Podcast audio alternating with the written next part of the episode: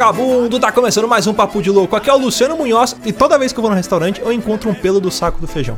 Fala pessoal, aqui é Luiz Runz, querendo me prostituir pra comer cheeseburger. Fala galera, beleza? Aqui é Gustavo Lopes. Apesar de ser um cara chato pra caramba, eu sou um cara, sou um bom cliente até. De vez em quando só que eu, Eu acabo duvido. sendo chato. Gusto legal? Nem com os pais, eu acho. Fala galera, aqui é o Marcelo Pegado. E vocês não me conhecem, não sabem quem eu sou, mas eu gosto muito de comer. Olha aí, muito bem, senhoras e senhores. Sim, estamos aqui com ele, Marcelo Pegado, vulgo Jack Explicador, né? Como o, o Gusta falou lá no Board Games, que é o Jack Explicador vulgo Marcelo Pegado. Seja muito bem-vindo aí, cara. Prazer Muito. receber você. Muito obrigado, galera. É um prazer estar aqui com vocês. E hoje vamos bater papo sobre rango, é isso? Isso, exatamente. Vamos falar sobre rotina de restaurante, comida, tudo isso e muito mais. Mas antes, vamos para os nossos recadinhos.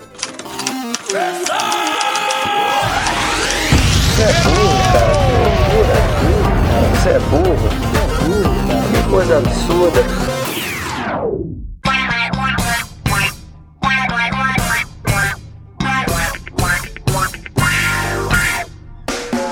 Acompanhar a gente nas redes sociais, basta procurar por Papo de Louco no Facebook, no Twitter ou no Instagram. E para ajudar o Papo de Louco a crescer ainda mais, é muito fácil. Basta você compartilhar os episódios com seus amigos em suas redes sociais. Assim, você estará ajudando na campanha do Ololô do Papo de Louco, colaborando ainda mais para aumentar o alcance da nossa audiência. E eu não posso deixar de falar das avaliações lá na iTunes Store. Deixa lá suas 5 estrelinhas e um comentário bem bacana. Lembrando que as avaliações serão lidas neste quadro. E para o ouvinte que deseja nos ajudar financeiramente, você pode colaborar através do PicPay, do Padrim e de doações lá no PayPal. Qualquer contribuição é muito bem-vinda, e dependendo da sua contribuição, você pode ganhar recompensas e brindes exclusivos do Papo de Louco.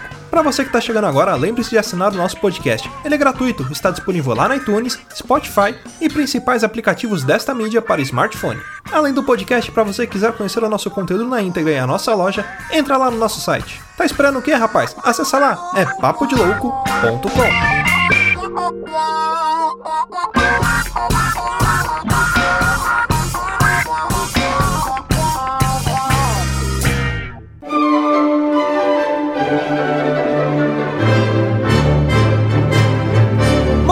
bem, senhoras e senhores, vamos então para mais um quadro de leitura de meios, recadinhos, sinais de fumaça. E hoje estou aqui com a dupla dinâmica, o garoto de Bauru e o menino de. É Santo André? Não, é Santo São André. Bernardo, São São Bernardo. Bernardo, quase. São. É, é tudo, é tudo junto, né? A região do ABC e ainda tem gente que fala ABCD por causa de Diadema, né? Santo André, São Bernardo e São Cristóvão, aqueles que erram o terceiro, que é São Caetano. Tudo um buraco só, né? Tudo é o um menino Chupacu e o Capitão Gangbang. Isso! Olha aí, sim, estamos aqui para a nossa leitura de e-mails. Vocês têm novidades aí? Quem ganhou na loteria? Ninguém. Ainda não, um monte ainda de não. dor que eu tô fazendo academia, gente, pra primeira da minha vida. Olha aí, já está ganhando. Você tá tipo double biceps, tipo Xandão? Ah, eu tô, tipo, sei lá, tô apontando as coisas tudo com o buce- bucepinho aqui marcadinho, sabe? Ah, não quero. Meu objetivo é perder teta. Meu objetivo é perder teta. Eu vou, eu vou te motivar agora, Luiz. Aproveita para fazer academia que você é magro. Qualquer grama de músculo que você ganhar vai Você vai aparecer. sentir. É. Eu que sou gordo, cara, eu posso estar pegando 50 quilos de cada lado no supino que eu vou continuar com uma teta de vaca. Então, até eu preencher toda essa bexiga aqui e o músculo começar a aparecer, eu tenho que estar, tipo, muito grande. Então, aí eu já desisto aí. Aí você que é magro, cara, se você fizer, sei lá, supino com palito de fósforo, vai aparecer o músculo. Minha meta é ficar até final do ano, ficar bem fortão pra poder vender nude no OnlyFans. Essa é a minha Olha meta. aí. Aí é vida, hein? Dá pra pagar as edições do podcast. Boa, e você, Gus, tá fazendo o quê? Nenhum exercício. Parei já faz um mês por causa das férias, engordei 2 quilos, mas vou voltar, vou voltar porque eu tenho todos os equipamentos aqui em casa. Só tá faltando motivação e o calor, Ah, né? é? Porque tá um frio da porra aqui. Você mora numa caverna, até a academia você treina sozinho, O né? Batman. Pois é, comprei tudo. Ele É tipo aquele maluco do filme lá do, do Dra- é Dragão Vermelho ou não? O cara Ah, é, treina isso. sozinho em casa. É dragão vermelho esse Não mesmo. é, o, o, Gusto é o Aui. Aui. sozinho no mundo dele. Eu tenho aqui, Ah. eu tenho barra na parede, tenho alter, tenho barra, né, tipo, pra fazer, ah, tipo, supino. Eu não faço supino porque é meio perigoso, não tenho banco ainda e não É, consegui não, comprar o, um, mas... supino é ideal você fazer sempre com uma pessoa, mesmo que você já treine há um certo tempo, porque às vezes você vai fazer um treino de falha e, mano, se a barra falhar ali, ela vai no seu pescoço. Então é sempre bom ter um, um, um Supino cinto é o de segurança. levantar, levantar o pezinho ali, né? Isso, aquela Ah, eu fiz ele pra hoje, fiz ele hoje, fiz ele hoje. né? Fiz ele hoje, é mas com bom. supervisão de um, de um adulto. É, porque as primeiras séries você faz de boa. Aí você fala, não, eu consigo fazer três séries de oito. Beleza, você fez três séries de oito, mas você não atingiu a falha. Então você não. Eu fiz um de filho da puta, que é, que é o pezinho, que é o Teres, que chama, não sei o nome dessas porra ainda. Peso. Peso. Peso. Pezinho ali, aí o cara fala, ah, você vai pegar o pezinho, você vai subir aqui na sua cabeça, você vai descer, vai falar, beleza, normal, primeira série normal, na terceira série meu braço tava tremendo, parecia que eu, que eu que ia quebrar meu braço, sabe, tipo, de dor. É, então, Se sente insignificante, né? É, meu braço esquerdo parecia, eu falei, cara, tem que bater mais punheta, não é possível, tá, tá foda. tem que alternar na punheta aqui. eu costumava fazer uma super série, na verdade, tipo, de HIT, né? Porque não conhece HIT, é tipo High Intensity Fucking Training lá, tipo, porque era, na verdade, era um treino, tipo, pra ficar em 30 minutos eu consegui fazer, tipo, full body, né? O corpo inteiro. Então, geralmente eu fazia agachamento, é, rosca direta, o, aquele terra e deadlift. Eu não sei se é deadlift que é o terra, enfim. Eu sei que são dois diferentes lá que eu tava fazendo, que você, um, você agacha com a barra, ela, tipo, meio que passa na perna, assim, enfim. É mais fácil ver, assim, né? É um treino que Eu não treino, eu a não galera treino. fala que é tipo isso, pra o corpo inteiro, né? E eu acabava fazendo, Eurotreino. tipo assim, os quatro exercícios direto, sem, sem descanso entre eles, os quatro, né? Uma série de cada um. É pra Aí- morrer, né? Andava aqui em casa durante 3, 4 minutos, aí fazia mais uma série e tava fazendo com a barra, né? Eu tenho uma barra pra fazer isso aqui, eu tenho uns 40 quilos de alter, né? E aí, tipo, conforme tava dando, mas infelizmente, com férias, gente, sem rotina, não tem como fazer uma parada dessa. Tem, tem que ter muita motivação pra você acordar 7 horas da manhã, fazer um bagulho desse e trabalhar, né? No home office, que eu ainda tô em home office. E espero sim. continuar pro resto da vida. Amém. Bom, vamos então pra nossa leitura de e-mails aqui. Eu tô com preguiça, hoje eu não vou ler e-mail nenhum. Aproveitar que vocês estão aí, vocês Você tá com preguiça, o Big John também tá, porque ele mandou um tweet aqui. Tem mais, tem mais informação no título do e-mail do que no corpo do e-mail. Não, Tem- não. tem mais- Tem mais informação em SMS de spam que eu recebo toda semana do que nesse e-mail, né? Posso ler? Pode ler. Você É consegue verdade. ler nos- numa respirada só, sem pegar? Eu acho que Vamos dá. ver, ó, tem nariz grande, dá pra conseguir. Eu vou falar o primeiro título, né? Jonathan Silva, episódio 207, Terra Sacilaria Texana. Vou começar do Fala Vagabundos e vou de uma vez só, tá bom? Vai lá. Fala Vagabundos, tudo beleza? Big John aqui, 25 anos, balconista de farmácia de São Gonçalo, Rio de Janeiro. Já assistindo o comercial do Mercadinho Big Bom? Eu creio que dava pra entrar na briga. O moleque que faz o comercial tá muito animado com as ofertas do Mercadinho. Vou deixar o link só pra vocês verem que vale a pena. Forte abraço aí, adoro vocês. HTTPS, www.youtube.br, Caraca, moleque! Quem sabe faz ao vivo, meu. Nem Em Galvão, hein? 15 segundos.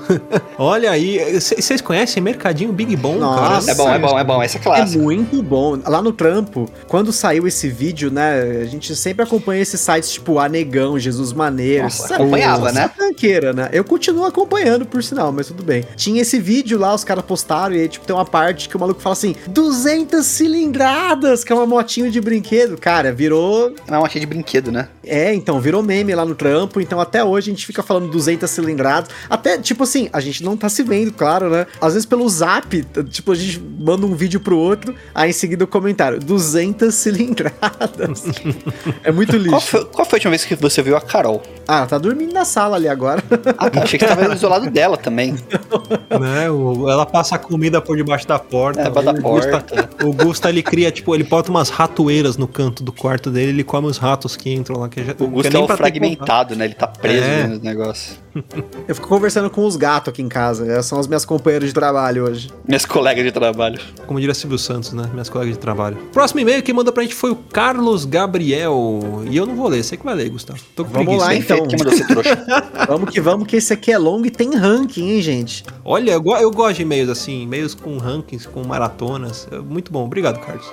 Então vamos lá aqui, o e-mail do Carlos Gabriel, ele fala o seguinte: Olá, queridíssimo, melhor podcast em mais de nove galáxias este mesmo Papo de Louco já. Muito obrigado aí, Carlos, pelo elogio. Me chamo Carlos Gabriel, tenho 18 anos e sou residente de uma pequena cidadezinha do interior da Bahia e sou grande fã do podcast. Maratonei todos os episódios durante a quarentena, em exceção uns dois ou três tinham temas que não me interessaram. A cada episódio fui me tornando cada vez mais fã e completamente alucinado à espera de novos Fala Vagabundo! Uma vez que, quando me dava conta, não havia mais episódios para escutar. Muito obrigado por me ajudarem a suportar esse tempo de isolamento. Aliás, tem uma lista dos melhores episódios baseados na minha experiência, mas infelizmente não me recordo qual foi o episódio que me apresentou a vocês. De qualquer forma, vamos pela lista aqui.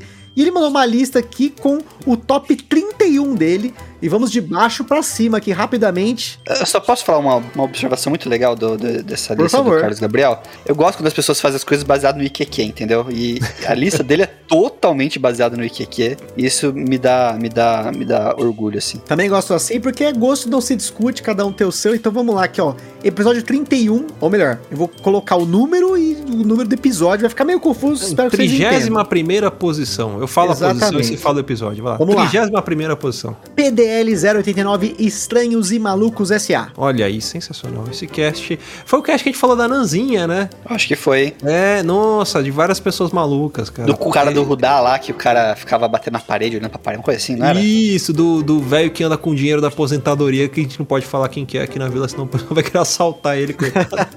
Nossa, vários malucos. Já quero fazer um comentário aqui já, porque eu acho que o Carlos Gabriel ele me excluiu desse ranking praticamente, porque a maioria dos episódios eu não tô, então eu me senti aqui excluído, mas vamos lá, né? É porque você é o membro mais recente também, né, Gusto? É, então, mas já tem, faz é, tempo, tem, muito, hein, ó, já. tem muitos episódios aqui Tem clássicos, você. né? É, antes do, antes do número 100 que ele mandou, ó. Ó, vamos lá. Trigésima posição. PDL 130 Turismo Macabro em SP. Puta episódio foda, Uhum. saudades, Thiago. Esse você tava, não tava, Augusto? Não, esse eu não tava. Esses episódios de, de turismo, né? Dessas coisas assim. Era legal porque o Thiago me levava nesses lugares, né? Uma vez a gente foi lá na, na Liberdade, ele me mostrou a igreja dos enforcados. Lá. Puta, é muito Não, legal. é, vulgo Igreja do Saga. No trampo É a, gente, a isso. gente chamou ela de Igreja do Saga porque ela parece a casa de gêmeos. Puta, pode crer, né? Nossa, Paranapiacaba, também, várias, várias recordações. Vamos lá, 29 posição. Ah, esse é dos meus, ó. PDL 199 Drops Sommelier de bolacha, que foi uma ideia muito boa, porque, gente, bolacha, biscoito, não Foi importa. uma ideia muito boa, acha, porque muito foi boa. minha, eu que dei essa É, ideia, também, por eu- isso ela é Não, fantástica, as mas- outras são uma merda. O problema é de vocês. Essa ideia, inclusive, eu peguei de uma página do. Facebook, né? Então Foi, não foi. foi minha, minha mesmo, né? Mas você copiou melhor do que a página do Facebook, parabéns. Ah, bom, vamos para então 28ª posição. Ah, esse é Esse é sensacional. lindo, esse é lindo. PDL 143 Tretas Eruditas. Sensacional.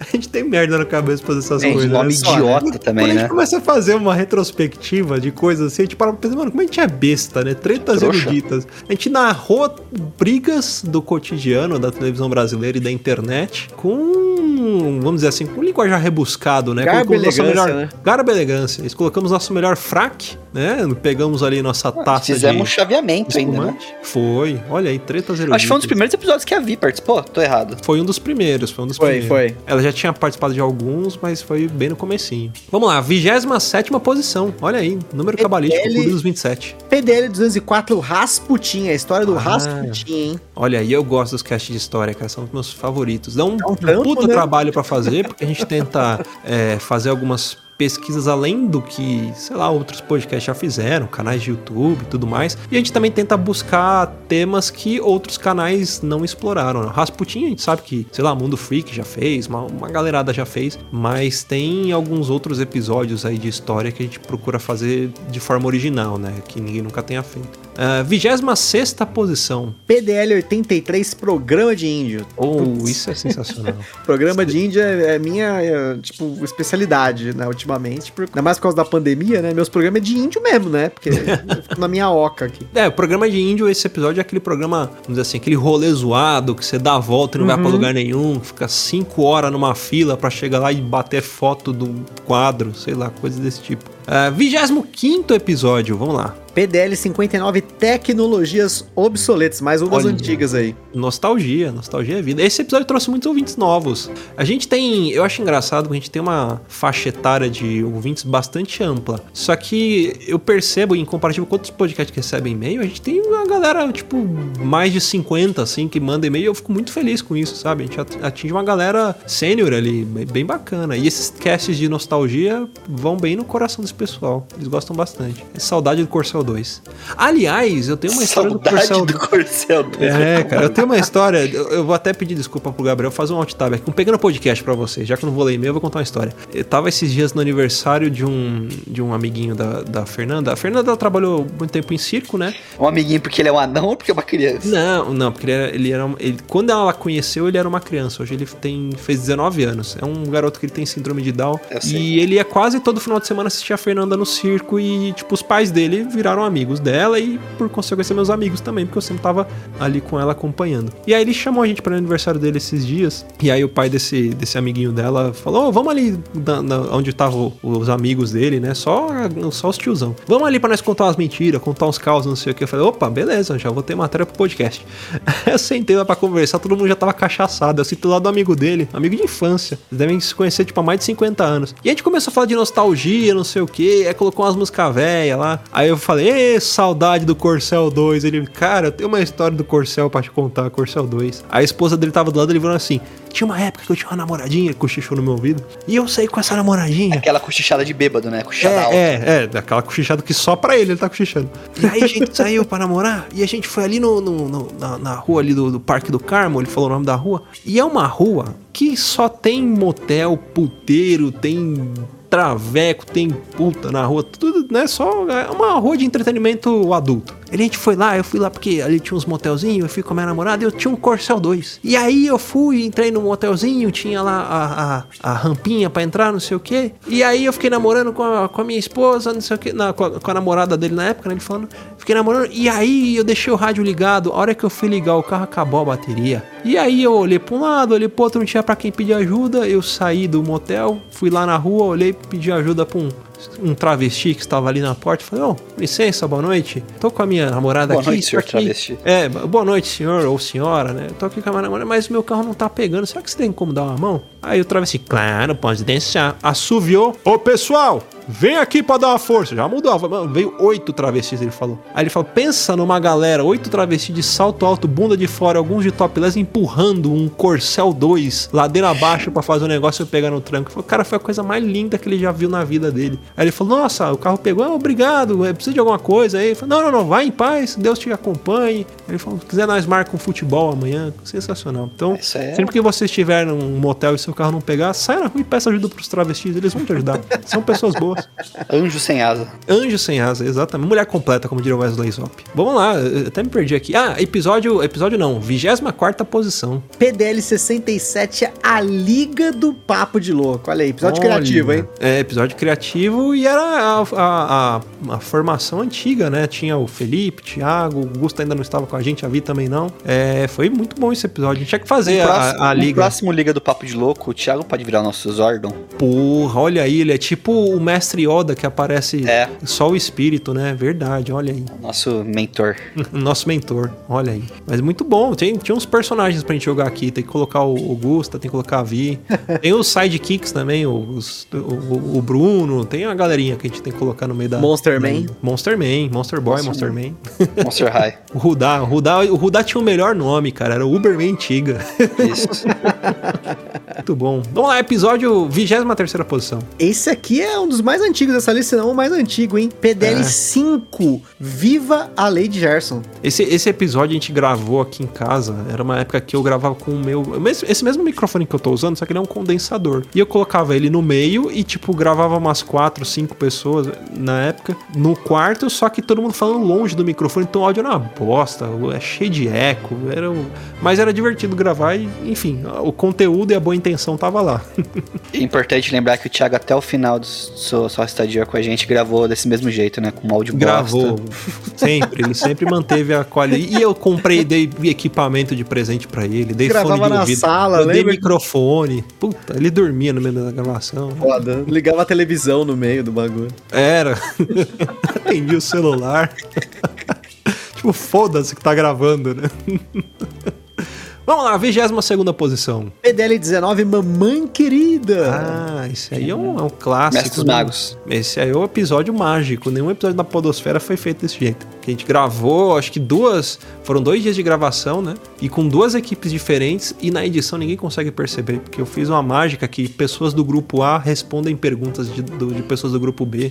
Deu um trabalho do caramba? Deu, mas. hum, eu- Tá lá. bom. Tá lá. Valeu a Obra-prima. pena pessoalmente, né? Eu me senti um Leonardo da Vinci da edição, praticamente. É, Vigésimo primeiro episódio. PDL 104 e Senhor Professor. É o É Senhor Professor. É, é senhor, né? Faltou um Ih. acento aqui, hein, tio? Faltou, faltou acento. Mas eu não lembro se eu não coloquei o acento na. na- Provavelmente eu não coloquei acento no site. É bem provável, porque eu tenho dislexia ao digitar. Pra galera que, que acompanha a gente lá no grupo do, de padrinhos, sabe que eu digito mais errado do que certo, né? Esse a gente gravou com o pessoal do galera do Hall, não foi, Luiz? Eu acho que foi o galera do Hall. É, Ou foi porque lá- dos, Ti- dos Ticos? Acho que não foi, foi o galera do Não, Hall. foi, foi galera do Hall. Ah, é que porque são todos professores, né? O Mó É. é o professor lá, é verdade. Olha, é verdade, muito. Nossa, que teve um, um trabalho que o cara fez a, a capa numa folha de bananeira. É. Aí sim. Muito bom. Saudoso galera do Hall. Vigésima posição. PDL 018, pessoas que irritam. No meu caso, praticamente todo mundo. É, esse cast o Gusta não participou, mas a alma dele estava aí, né, Gusta? Porque Com pra, certeza, pra falar de pessoas é- que irritam, reclamar de pessoas. Aí o, o povo reclama quando eu não reclamo. Impressionante, o grupo dos padrinhos é assim. Quando É. eu não reclamo, o pessoal reclama que eu não estou reclamando. Vai entender. Você criou um perfil. É tipo seu madruga. Punhos de ferro é bom sim, só queria deixar aqui. Eu comecei a assistir essas séries antigas, tipo. Tá legalzinho, legalzinho. É, porque eu- é- era hype e eu não assisti porque falavam mal, aí eu falei, não, deixa eu assistir. Eu que pratico Kung Fu, Punho de Ferro tá, tá bem legal, cara. Tem umas coisinhas interessantes. O cara não, não é um exímio artista marcial, mas ele tem boa intenção. Dá pro gasto. Décima nona posição. PDL 200, gente. Thiago Souza, eterno. Saudades dele aqui, o comentário do ouvinte e do nosso também, né? Saudades eternas aí, como sempre. É, o Thiagão é, é como até o Felipe falou, né? A essência dele vai estar sempre com a gente no podcast. Porque muito de como foi forjado o Papo de Louco foi da personalidade dele, né? Eram de coisas que a gente conversava, até não, não digo só eu, né? Mas às vezes no nosso grupo, assim, coisas que a gente conver- conversava no dia a dia e falava, putz, isso aqui dava um podcast, não sei o quê. E às vezes eu saía com ele e era isso, né? Era a gente trocando ideia e eu sempre aprendi algo com ele. E aí eu falei, puta, preciso botar isso no podcast, chamar o Thiago, porque sempre que eu converso com ele, eu aprendo algo, com certeza ele vai passar esse conhecimento para as pessoas que ouviram o podcast. Então essa, essa veia de sempre passar um conhecimento para vocês e de uma forma bem humorada, isso com certeza vem dele, hein? Então vai, vai fazer falta, mas a essência dele vai estar sempre aqui com a gente. Ah, vamos lá, 18º, 18ª posição. PDL 042, quer ficar rico? Pergunte-me como. Ainda estou tentando, não consegui, não me pergunte. Cara, a resposta disso é 42. Boa. É o número do episódio, né? É o episódio que a gente gravou falando de, de pirâmide, mutreta. Puta, é só gambiarra. Só esquema pra ganhar dinheiro. Olha, ah, esse próximo é muito bom, cara. 17 posição dos melhores podcasts, assim, mais divertidos que a gente gravou. PDL 137, Hollywood, Projac ou Bollywood? Pegamos três. É, a gente pegava obras, né? De, de cada uma dessas impressionantes ambientes de criação cinematográfica e, e tentava as pessoas adivinharem, né? O que que era. O que que era Projac, o que que era Bollywood. Muito bom, muito bom. Sim, eu, eu sou um amante do cinema indiano, cara. Eu acho que o efeito especial ali é. Não tem como ficar melhor. A Record tenta. A Record A tenta, Record mas, tenta. mas não dá, não dá. É. O cinema indiano tá de parabéns. Vamos lá, 16 posição. PDL 051, Metal ou A Rocha? Bom também, mesma pegada do Bollywood. É, mesma pegada. Acho que eu que dei a sugestão desse episódio e errei todas, se eu não me engano. Posso Foi, foi pior que foi. Inclusive as, as que você montou, você errou. Aí é, as minhas próprias. 15 posição. PDL 172, só nos computer. Olha aí, é outro episódio nostálgico também, né? Falava da época de. ICQ, Orkut, baixar a música do casado, sei lá. Saudades sei lá, Emule. Emulinha, ou Emulinha. Emulinha. Emule. Décima quarta posição. PDL 045, piores regras da vida. Hum, esse é bom também. Não estava. Esse é bom. Não posso É. opinar. Ah, aquelas regras da vida. Eu não lembro o que era esse episódio. Cara, eu preciso, eu preciso reouvir este episódio Eu não pra lembro. não lembrar. Mas eu lembro que era de regras imbecis, tipo, sei lá, cara. tipo, É ficar aí. do lado direito da, do- do- da escada rolante do metrô pro povo ficar correndo na- do lado esquerdo. Isso aí é, é regra de São Paulo, né? De paulista, É, né? mas, mas é algumas coisas meio aleatórias também. Por exemplo, aquelas filas que as pessoas montam sem necessidade de montar fila. Ou quando tem fila grande e fila pequena, vai todo mundo na fila grande e não sabe por quê. Sim, Umas sim. coisas meio bizarras, assim. Vamos lá, décima terceira posição. PDL 174, cagando regra doidada. Esse é do tipo que eu gosto. Esse é título de filme da sessão da tarde, né? Porra. Continuação, né? É, É. tipo com aquele maluco que fez o, o filme lá, todo mundo o- o morto muito louco, tá ligado? Isso, cagando regra doidado em Palm Spring. É quase Exato. Aquele filme da viagem, né? Família muito doida lá, mas chama aquela porra. Ah, é, malucas, né? é, Férias frustradas. família- Férias Férias frustradas. frustradas e família Buscapé. Chevy Chase, cara, sensacional. Décima segunda posição. PDL 065, vantagens das desvantagens. Olha aí. Puta, isso é legal. É tipo aquele negocinho, ah, o bom de você ser feio é que você não precisa gastar dinheiro com salão de beleza, porque você é feio. É uma parada Esse- esse É verdade. Eu é nem lembro também. Nossa, ele é muito bom, cara. É, é sensacional. É, escutem, escutem. A gente pegou só essas coisas nesse sentido, assim. Né? Por exemplo, ah, minha vantagem de, de desvantagem é ser muito alta, pequeno. mas. É, tipo, desvan- ah, o bom de ter pinto pequeno é que você pode usar calcinha. Tipo, umas coisas É. assim. É.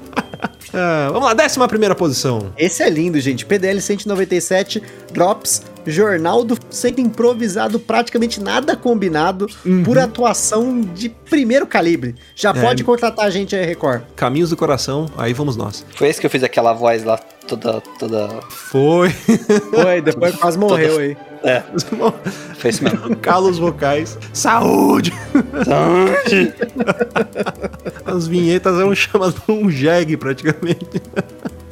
Ah, décima posição. PDL 140, direito para afegãos médios. Cara, esse termo afegão médio é muito engraçado, porque às vezes eu falo ele no gambiarra e o povo, tipo, como aqui que é Que afegão pode médio? afegão médio? Pode afegão médico, mas afegão médio é termo PDL, gente. PDL é isso aí, é vocabulário. Se você não sabe o que é afegão médio, você tem que ouvir o PDL direito. Afegão médio, quem fala isso é Emílio Zurita do Pânico. Não sei se a a galera costuma ouvir o Pânico aí, mas ele que chama o, o público em geral, ele fala o afegão O médio, afegão né? O brasileiro médio. médio. Quem que é o afegão médio? É o brasileiro, né? É o brasileiro médio. Quando a gente vai trazer um episódio de conteúdo, a gente tem que falar sempre pro afegão médio. Não adianta a gente querer trazer termos técnicos, aprofundar. O afegão médio tem que entender, né? É como se eu montasse aqui um, um trabalho de escola e fosse apresentar pra minha mãe e a minha mãe tem que entender. Detalhe que a gente é burro também, né? Então. Também, é porque é mais fácil montar assim. E a gente bota a culpa no afegão médio. Mas é uma forma de todo mundo entender. Você aumenta a tangibilidade ali do, do, do que você tá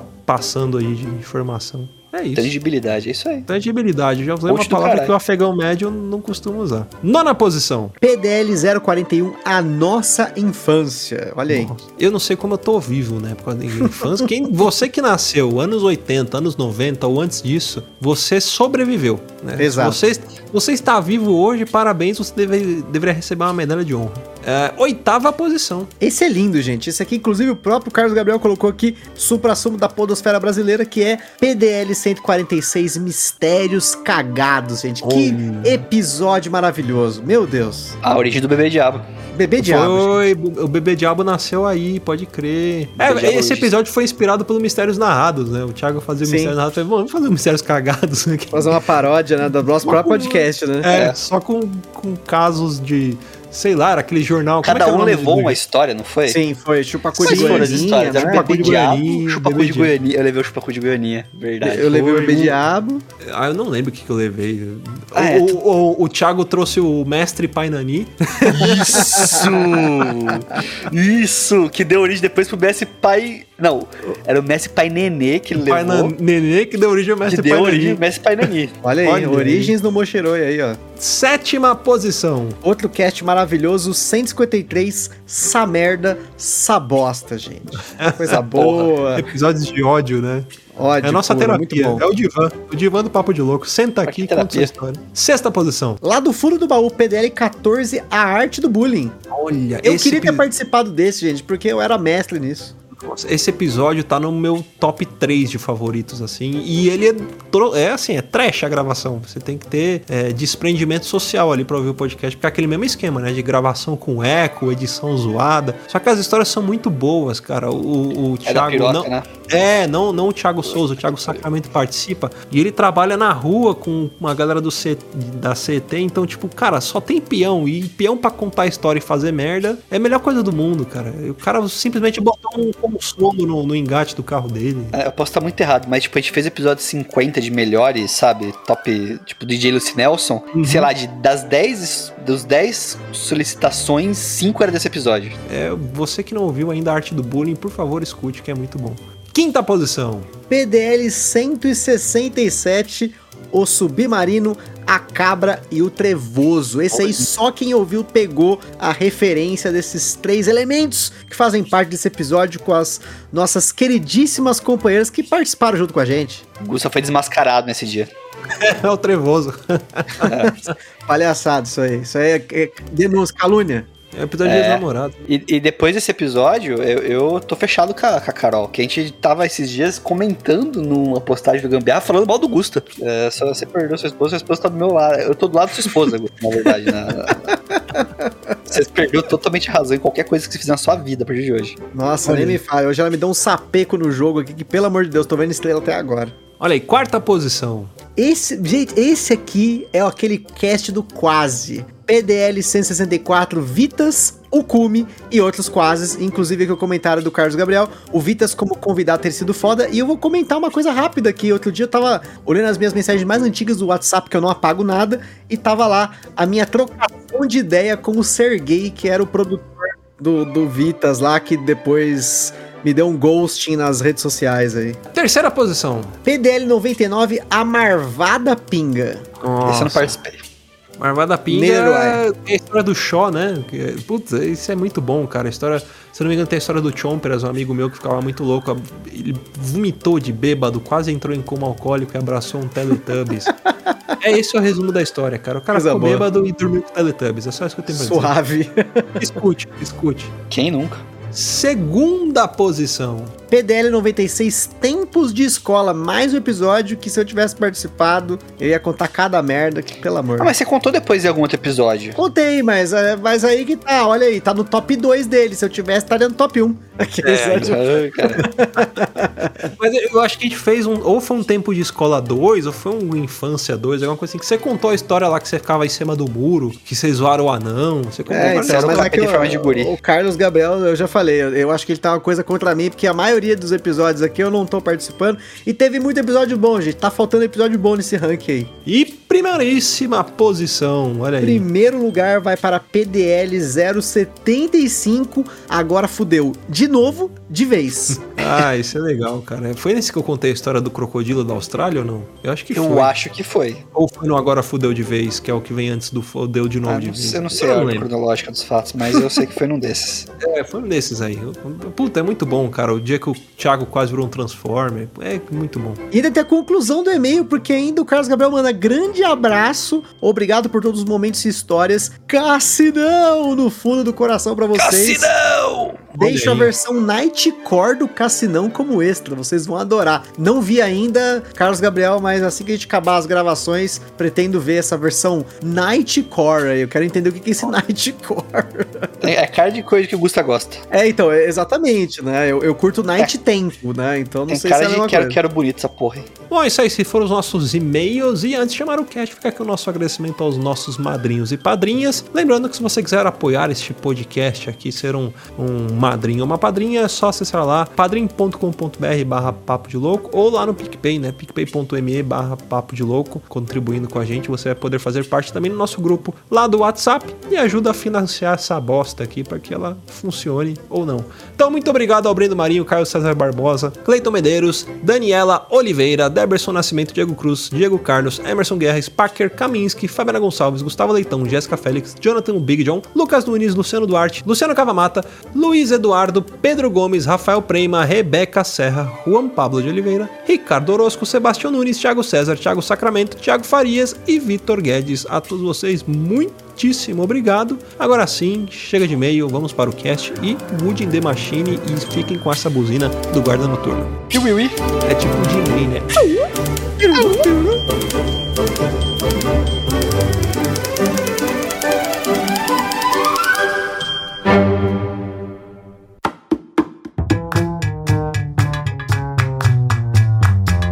Bora começar mais um cast, agora sim, mas antes da gente começar esse bate-papo, é, Jack, você prefere que eu te chame como de Jack, de, de Marcelo? É, é, olha só, na verdade, nos últimos anos, é, as pessoas me chamam tão de Jack, até em casa as pessoas me chamam de Jack, que realmente. porque é um apelido que eu tenho desde os 15 anos de idade, na verdade. Mas é, sempre ficou restrito a galera do jogo e tal. Mas hoje já meio que misturou tudo. Tem gente que cozinha comigo, né? E já me chama de Jack também, porque já começou a jogar. Então, como você achar melhor, meu amigo. Desde os Então 15 tá. anos, primeiro é Rose. Que coincidência, hein? É, coincidência, né? O pessoal da cadeia me chamava assim. Lá da Febem. Ah, bom, mas pra quem não, não te conhece, fala um pouco do seu trabalho, é, sobre o seu envolvimento com board games e, claro, um pouquinho sobre restaurante, que a gente vai prolongar o, o, o papo, né? Falar sobre, sobre comida, sobre cozinhar, sobre essa, essa arte também da culinária, né? Mas fala pra galera onde que eles te encontram, como que te acessam pra quem ainda não te conhece. É, as pessoas devem me conhecer mais como o Jack Explicador, né? Da Meeple TV. Eu, há oito anos, no YouTube, é, apresento jogos modernos de tabuleiro. E nós fazemos isso desde que o mercado não era mercado. Hoje em dia o mercado tá fantástico, tá crescendo. E é muito legal. Eu fico muito orgulhoso de fazer parte disso, de ver a galera chegando e tal. E enquanto isso, né, para viver realmente, eu trabalho com gastronomia. Já é, sou formado né, em, em algumas escolas de gastronomia. Sou chefe de patisserie, boulangerie, charcuterie. Olha, Hum, gente, lingerie também. no lingerie, não. Boulangerie, lingerie. A, a, a, minha noiva, Fernanda, ela é formada chefe de confeitaria. Ah, sim. Só que é. ela não, ela não exerce a, a profissão. Ela faz algumas coisas em casa, né? Ela é, é meio maluca, ela é artista circense. Aí com a pandemia ela não tá mais trabalhando com circo. E aí ela também tem esse trabalho que ela faz em casa de, de, de confeitaria. Às vezes pega algumas encomendas de doces finos e tudo mais. Isso é ótimo, isso é ótimo. É. Meu, é, um sócio meu de grandes, grandes anos, ele era excelente confeiteiro também. Mas Uhum. eu trabalho nisso, na verdade, desde os 19 anos de idade. Caramba, bastante tempo. É, comecei trabalhando em hotel, depois restaurante de família, e depois abri os meus restaurantes, e aí não para mais, né? Aí vira um, um vício, né? Vira uma bola de neve. É, na verdade, não sei se é bem um vício, mas o problema é que a conta do banco tá sempre vermelha, eu tenho que trabalhar, né? Então, é o sentido da vida, né? Eu quem é viciado em dinheiro é o gerente do meu banco, na verdade, É. É. Eu, eu descobri qual é o real sentido da vida. O real sentido da vida é pagar boleto e tentar emagrecer. Então a gente vive pra Exatamente. isso. Só pra isso. O resto é diversão. É. Mas falar, falar em diversão, eu vou falar um, pra gente falar um pouco a respeito da rotina de restaurante e tudo mais. Mas em off a gente tava conversando aqui. Você falou que você tem uma rotina de acordar muito cedo também pra, pra remar, né? Que é um esporte bem diferente. Eu conheço, eu acho que você é a primeira pessoa que eu falo que pratica esse esporte. Minha esposa, na verdade, está praticando isso há mais de um ano. Aqui na região dos lagos, é, tá uma febre, tá muito popular isso. Vários é, gru- clubes surgiram, né, de canoa havaiana, porque aqui é perfeito para isso, né? Vários lagos e tal, vários canais, né, lagoas. Mas é um esporte muito, muito popular hoje por aqui. E eu acabei acompanhando minha esposa só em algumas situações, mas já tô pens- repensando isso, sabia? eu acho que não, não é pra mim, não. Não é pra mim esse negócio, não, cara. Tem que jogar... O negócio é jogar board game, né, Jack? Ah, é de mais remar. fácil. Não, porque olha só, combina, board game e gastronomia combina muito bem, sacou? Ah, sim. Porque, olha, você recebe os amigos em casa, você faz um jantar bacana, você prepara alguns comes, uns bebes e tal, né? E bate papo, você joga, depois você come alguma coisa, ou vice-versa. É um programa que tem afinidade. Agora, esporte não tem nada a ver com isso, sacou? Fica meio que tendo que ter uma vida dupla, ou tripla agora, né? Não sei. Quase um agente secreto. Quase agente secreto. É, eu tô repensando isso seriamente. Olha aí. Gustas, quer falar, quer puxar alguma coisa referente a- ao board game também? Se quiser, Ou a se você quiser canoagem falar- também, se É, você o. Olha, mas dizer, canoagem não é comigo. A única vez que eu vi alguém remar é na academia, quando tem aqueles equipamentos de remo fake, o cara fica sentado, vai, vai, tipo, não Ah. tem a menor graça perto do Você bagulho tem uma real, carinha né? que já fez remo holandês, Gusto. Eu tô de boa desse negócio. Eu ultimamente não saio nem de casa direito, né? Mas, realmente, é, o board game com comida combina muito, desde que, claro, a gente separe um pouco. É que eu sou meio chato ainda. O Jack já tá um pouco acha? mais desapegado, o Jack já é mais tranquilo. Eu já sou aquele cara que tá comendo um negócio assim, ó, nem chega perto da mesa. Tipo, por favor. Eu, eu ficaria curioso em experimentar é, um pouco de gastronomia e depois praticar remo. Será que, que dá ruim? Ou- ou- Os peixes vão adorar, né? Você vai dar comida pra eles a viagem inteira, né? é o Uber Eats. iFood de peixe. ali. Nossa, cara, mas você falou de Uber Eats, eu já queria contar, assim, eu, eu comentei no começo que eu sou um cliente, quando eu vou num restaurante, ou quando eu, eu sou cliente de, de, de qualquer restabelecimento, assim, tipo, não só de comida em si, mas principalmente de restaurantes, eu sou um cara muito fiel, tanto que assim, eu comemoro meu aniversário há mais de 10 anos do mesmo restaurante, da eu mesma forma, falando, com o mesmo prato. não dar risada, cara. Impressionante. Caramba. Mas, mas assim, o, o dia que o cara me. me- Que assim, quando o gordo, você mexe com o gordo, mexe com a fome do gordo, é complicado. Tem uma história que a Carol, não sei se a Carol já contou aqui, mas se ela já O contou, eu vou repetir. gordo é que assim, o problema do gordo não é que ele é gordo, é que ele tem um coração tão grande, ele é tão bom, a alma dele é tão pura que o coração ele incha e ele desce pra barriga, que é onde tem mais espaço. Eu- Eu não sei como é que é a rotina do Jack em relação a essas avaliações de restaurante, mas assim, eu sou um cara que eu avalio tudo. Se eu como num restaurante bom, eu vou lá, eu dou cinco estrelas, eu elogio, eu posto foto, falo caralho a quatro. Agora, se o restaurante me irrita por qualquer motivo, ah, meu amigo. Teve uma vez, falando em Uber Eats, eu pouquíssimo peço em Uber Eats. Eu pedi acho que algumas vezes nesse aplicativo, não sou muito fã dele, porque eu tive algumas experiências ruins no aplicativo em si, de você pede, aí dá muito tempo, enfim, mas essa experiência específica, eu queria comer cuca, né? Pra quem não sabe, cuca, né, é tipo uma tortona, tem salgado, tem doce, e eu queria as duas, a Não salgada confundam com e a doce. É, não confundam, por favor.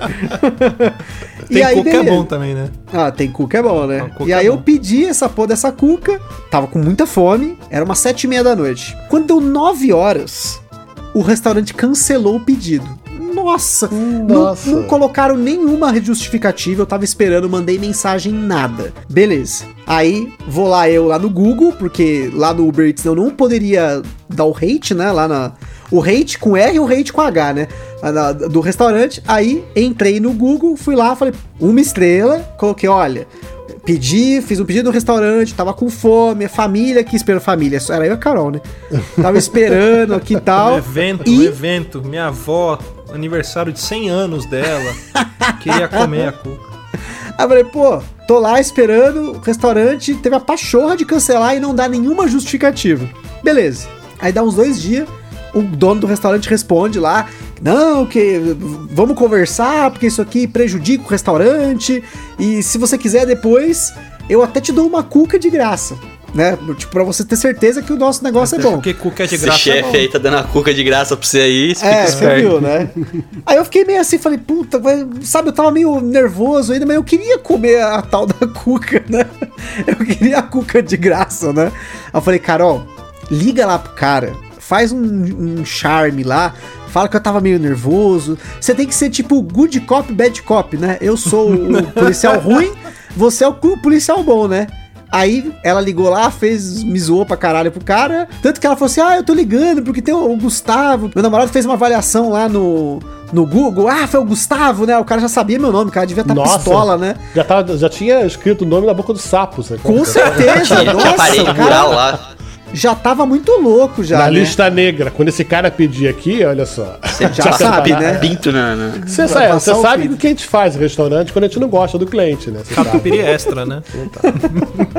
Todo restaurante tem uma lista negra, cara. Olha aí, ó. Isso é importante, isso é ó. importante Será que eu tô saber. nessa lista negra Isso da que Cook? é isso que eu ia Com perguntar. né? certeza. Você botou uma estrela pra eles? Com certeza. Mas aí depois, olha só, ele, ele me mandou. Eu comprei duas cuca, ele me mandou uma terceira. É depois essa? eu fui lá. Você comeu essa terceira? Co- co- É mais gostosa.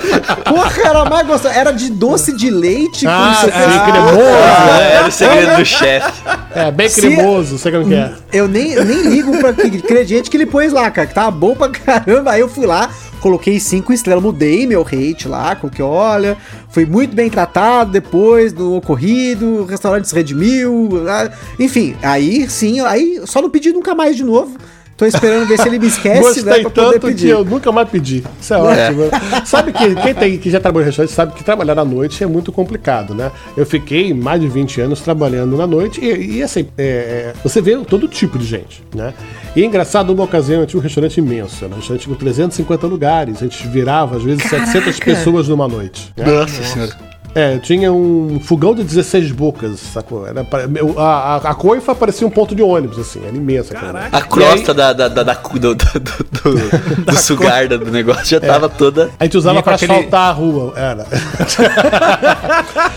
Mas. E aí eu ficava na cozinha, que era o segundo andar, né? E tal, e a minha esposa ficava lá embaixo recebendo as pessoas. E aí volta e meia eu descia pro bar, óbvio, né? Que todo cozinheiro tem que passar pelo bar em algum momento da noite e pegar um vinho, alguma coisa e tal. E as pessoas me vinham descendo de doma, né? E falavam, ah, aquele ali perguntava pro garçom e tal, quem deve ser o dono, o chefe, sei lá, né? E eu vinha me abordar, né? E eu nu- nunca gostei muito disso. Nunca gostei disso. E a Bia meio que me protegia, né, dessa situação. de não deixar. Eu fiz a cozinha outro andar por causa disso. É, mas é engraçado porque é, as, as perguntas eram sempre assim. Voltadas pro atendimento. Eles queriam é, ou elogiar alguma coisa, ou reclamar alguma coisa e tal. E muitas cidades, muitas, muitas, muitas vezes, era a mesma pessoa falando justamente contradições, sacou? E falava assim, é, não, porque eu adorei esse prato. No dia seguinte, ela comia a mesma coisa e falava, nossa, esse prato é horroroso. Ou então, as pessoas... Porque é- bipolar. é- é- não, é a experiência, sacou? As pessoas não, não, não reparam, É. a gente tá não, a gente, a gente repara isso. É, é o conjunto das coisas. É, você, é, você tem que ser bem recebido, você tem que ser. É, a comida tem que estar legal, as pessoas que estão com você tem que estar simpáticas. Se você tá numa noite ruim, se você já tá de saco cheio, você senta no restaurante, você vai acabar é, repassando aquele sentimento, sacou? Você vai atender mal o garçom, você vai criar uma piada de mau gosto quando a comida chegar, e isso acaba transformando a noite, entendeu? Então a gente que tá do lado de fora, a gente via isso, né? Apesar dos bastidores, a gente via isso nas mesas acontecerem e era impressionante. É um, quase um divã, sacou? Assim, acaba cada- destruindo a, a- a noite, né? Por conta de um. É. O próprio cliente já, já destruiu antes dele chegar no, no restaurante, ele já trouxe essa carga e já, já Você acabou com a noite dele ali. que a própria expectativa do Gustavo, né, na verdade, é que ele tava morrendo de fome, sacou? Se ele não tivesse com fome, Uhum. talvez a avaliação dele não fosse tão ruim. É tudo questão de você é, entender o que, que o cara quer, como ele está, com quem ele veio, qual é a situação, para poder atender ele melhor. E essa psicologia, cara, é o que comanda os restaurantes. E fast food simplesmente se Abre mão disso, né? é abrir mão disso, exatamente. Ele se vedou disso, sacou? E é, você acaba tirando completamente a experiência gastronômica da coisa, né? É, mas é como se você, se você entrasse lá já ciente, tipo assim, não vou ter isso, entendeu? Não, tipo, é, só vim aqui matar a minha fome. É, é- é biológico o negócio, sacou? O padrão é esse e é. É. só isso que ele vai receber. Nada É, mais, e nada menos. Mesmo, é, e no Brasil nem padrão quer dizer nada, né? Mas tudo É. bem, né? Mas é, a verdade é essa. O cara. e isso criou uma geração complicada, tá? Pra gente no, garçom, no, no restaurante. As pessoas ficarem impacientes com, com time, as pessoas começam a encarar, muitas vezes entram num restaurante, você agora tem que dizer, eu sou o slow food. Pro cara não chegar e falar, caramba, já tem 10 minutos que eu pedi, meu jantar não chegou. Esse tipo de coisa que as pessoas não estão predispostas mais, talvez não tenham mais a cultura de curtir, sacou? O, o evento de sair para jantar e tal. Às vezes a galera confunde com o horário de almoço de trabalho, que às vezes ele tem um tempo limite ali pra ali comer. né? É. Então ele já tem essa rotina de pedir a comida chegar, ele comer e ir embora. E às vezes pra um jantar já é algo mais- é bem mais É. elaborado, que, que É porque né, a gente de vê mais que tempo, né? não era assim, há 20 anos atrás não era assim, Uhum. né? E hoje tá cada vez mais assim, isso é interessante. Uma, uma coisa que aconteceu recentemente comigo, contar uma experiência minha, é, tem um bar aqui em Bauru, cara, que é um, era um bar, botequinho, botequinho de tipo de faculdade, sabe? E o dono, ele tava insatisfeito, que tava dando muito problema com polícia tal, ele vendeu e o cara comprou falou, não, vou fazer isso aqui virar um negócio gourmet.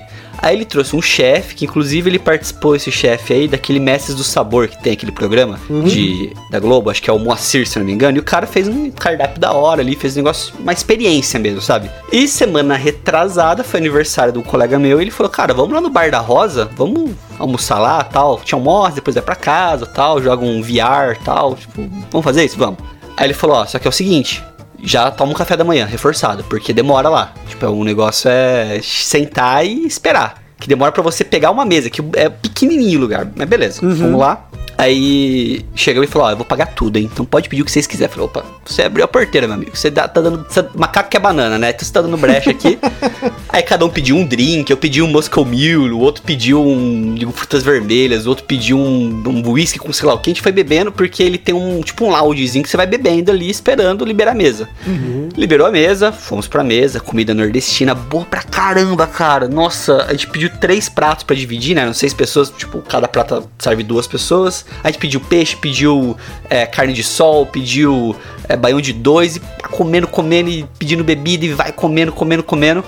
Cara, acho que foi a melhor experiência gastronômica que eu já tive na minha vida, assim. A gente saiu de lá às 6 horas da tarde. Tipo, chegamos lá meio-dia, saímos de lá Sem 6 pressa. horas da tarde. Sem Sem pressa. pressa, sem pressa Isso aí, isso aí. conversando, brincando, era aniversário do colega meu, a gente falava, ô, não tem nada de graça ele aqui, é aniversariante. Aí o cara trazia uma bebida. Aí passava outro garçom, ô, é aniversário dele aqui, manda uma bebida. Aí a gente ficou conversando e tal. Aí chegou a hora da conta. Esse colega meu, ele falou, não, acho que eu pago.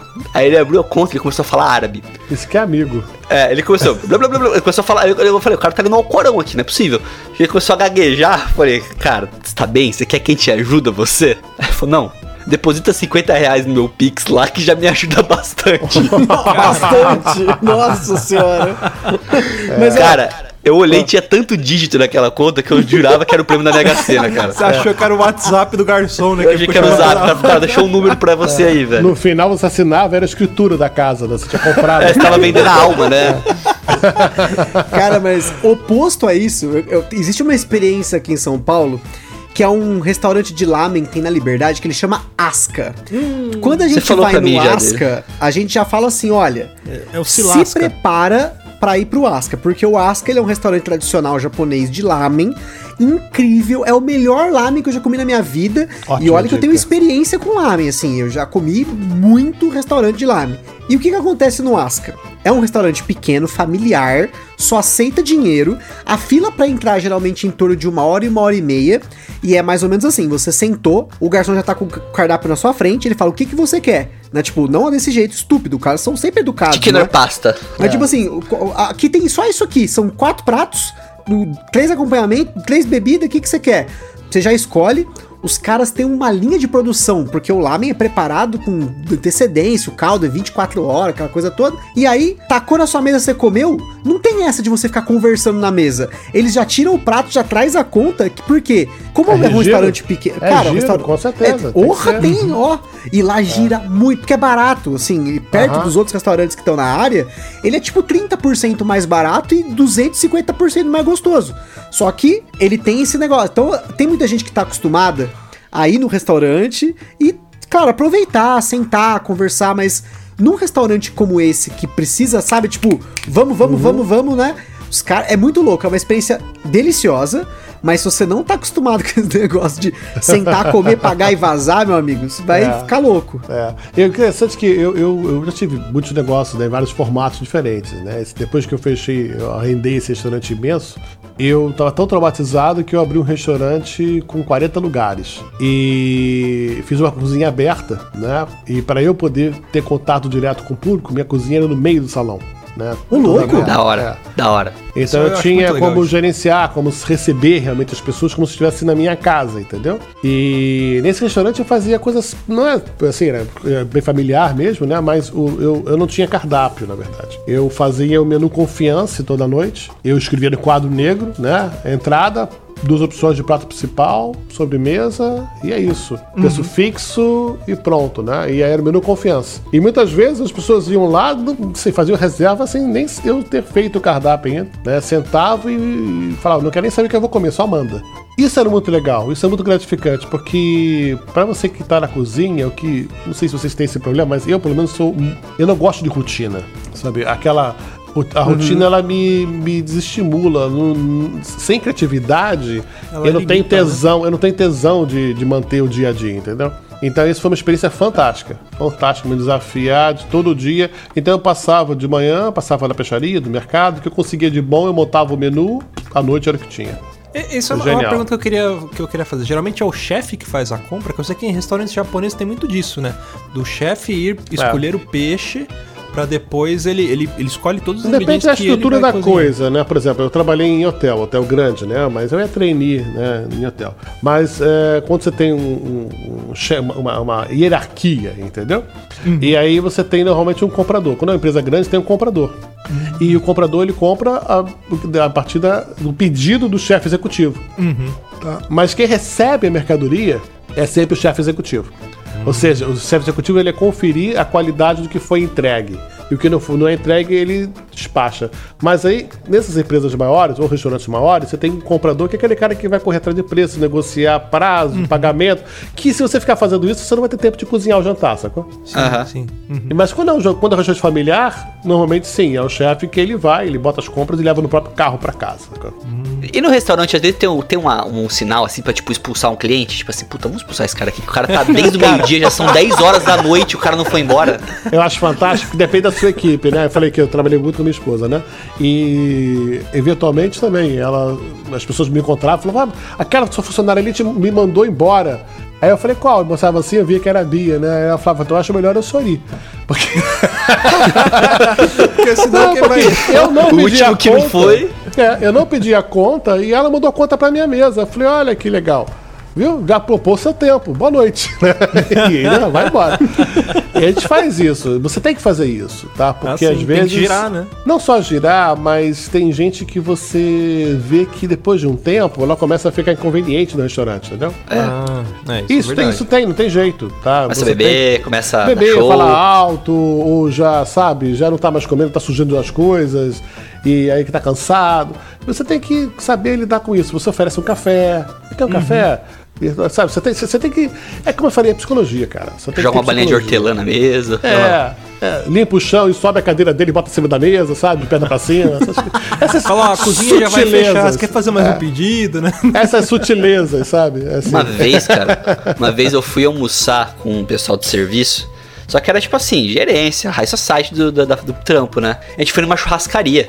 E eu estava ficando incomodado porque tava dando meu horário de bater o ponto pra ir embora e os caras estavam na churrascaria ainda. Eu falei, meu Deus do céu, eu tô aqui desde o meio-dia, já é 4 e meia É. da tarde, os caras não vão embora, velho. É. Eu fiquei chocado. Eu falei, como é que ninguém expulsa esses caras daqui? Mas é uma coisa que do, do Brasil a gente realmente não tem essa, essa- esse costume, né? Mas em qualquer outra parte do mundo você tem, principalmente nos restaurantes familiares, você tem essa questão dos horários, tá? E o garçom, ele sabe é, fazer isso, o atendimento, o atendente, ele sabe te receber e te explicar, olha só, a cozinha vai fechar daqui a pouco. Você quer fazer o último pedido? Boa noite, muito obrigado, tá aqui a sua conta. Isso é normal, as pessoas aceitam isso.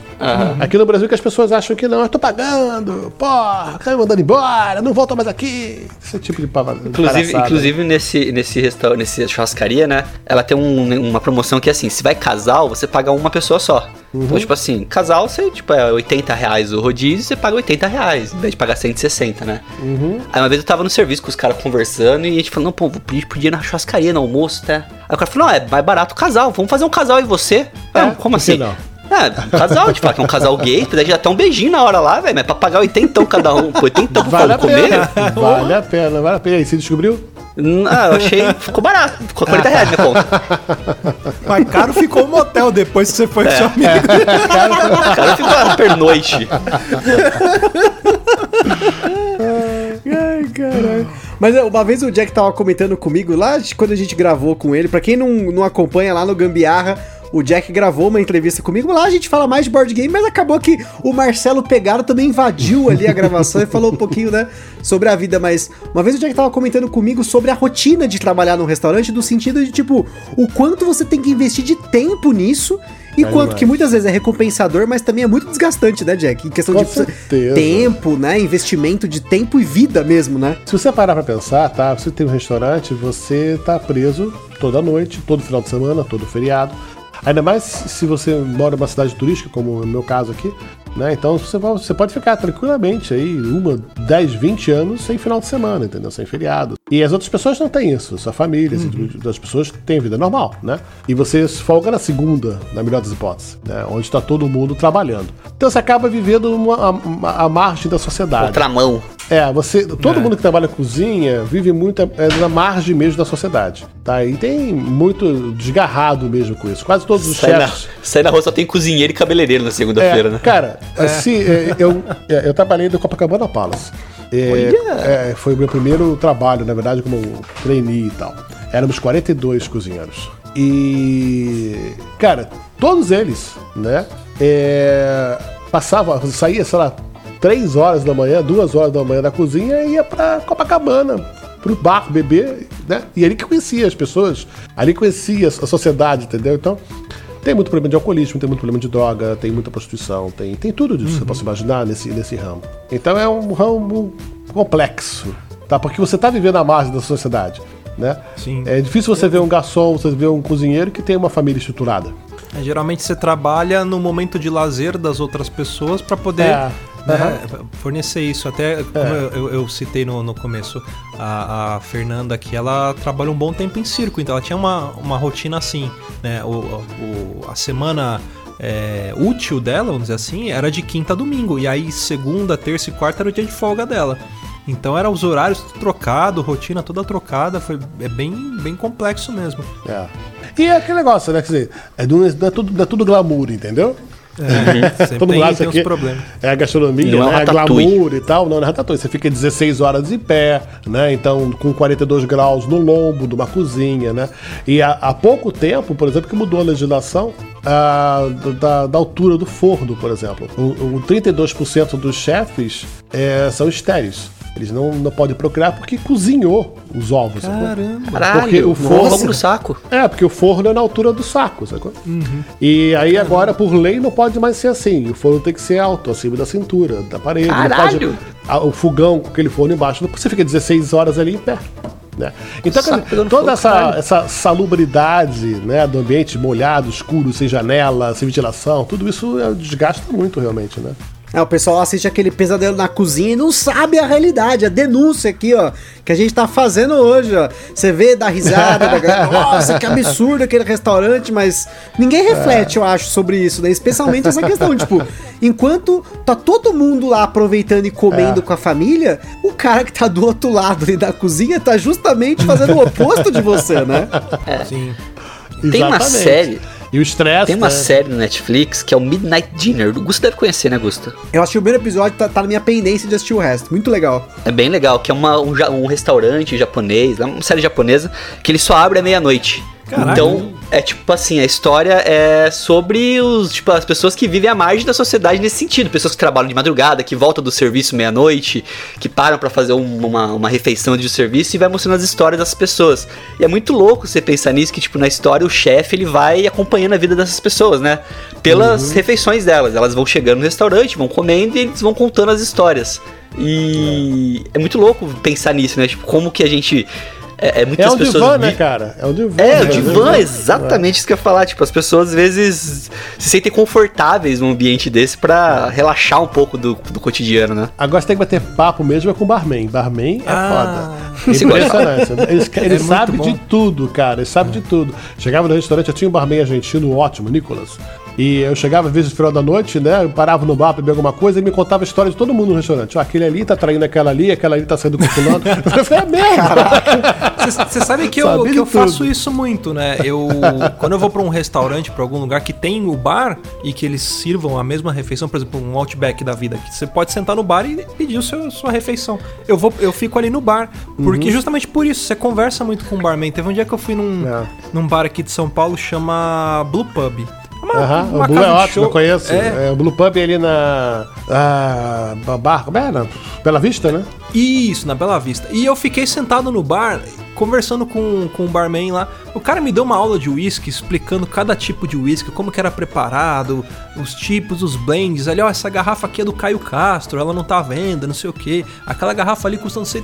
Então você acaba tendo uma outra experiência só de sentar no bar pra conversar com o cara da casa, né? Porque além da, da experiência que ele vai ter é, ali de conhecer sobre as bebidas, tem as histórias pra contar, né? Co- Como você mesmo falou, né? Que sabe da vida de todo mundo que tá acontecendo ali. Porque sempre tem aquele cliente que tá sempre na casa, é, ou às vezes até o- a própria galera que trabalha na casa tem alguma coisa pra ele contar pra você do que tá acontecendo. É, é uma experiência E assim. é uma coisa- É outro evento. É uma coisa que as pessoas às vezes não levam em consideração, mas é, todo mundo que trabalha em gastronomia se conhece. Né? Uhum. Então, por exemplo, ainda mais uma cidade aqui como Cabo Frio, Búzios e tal, todos os chefes, todos os garçons, todos os barmans, todo mundo se conhece. Né? Sim. E não tem outra. No dia de folga, que a gente conta com os outros amigos, né? Que são outros chefes também que estão de folga junto contigo, a galera se junta pra beber pra falar mal dos clientes, sacou?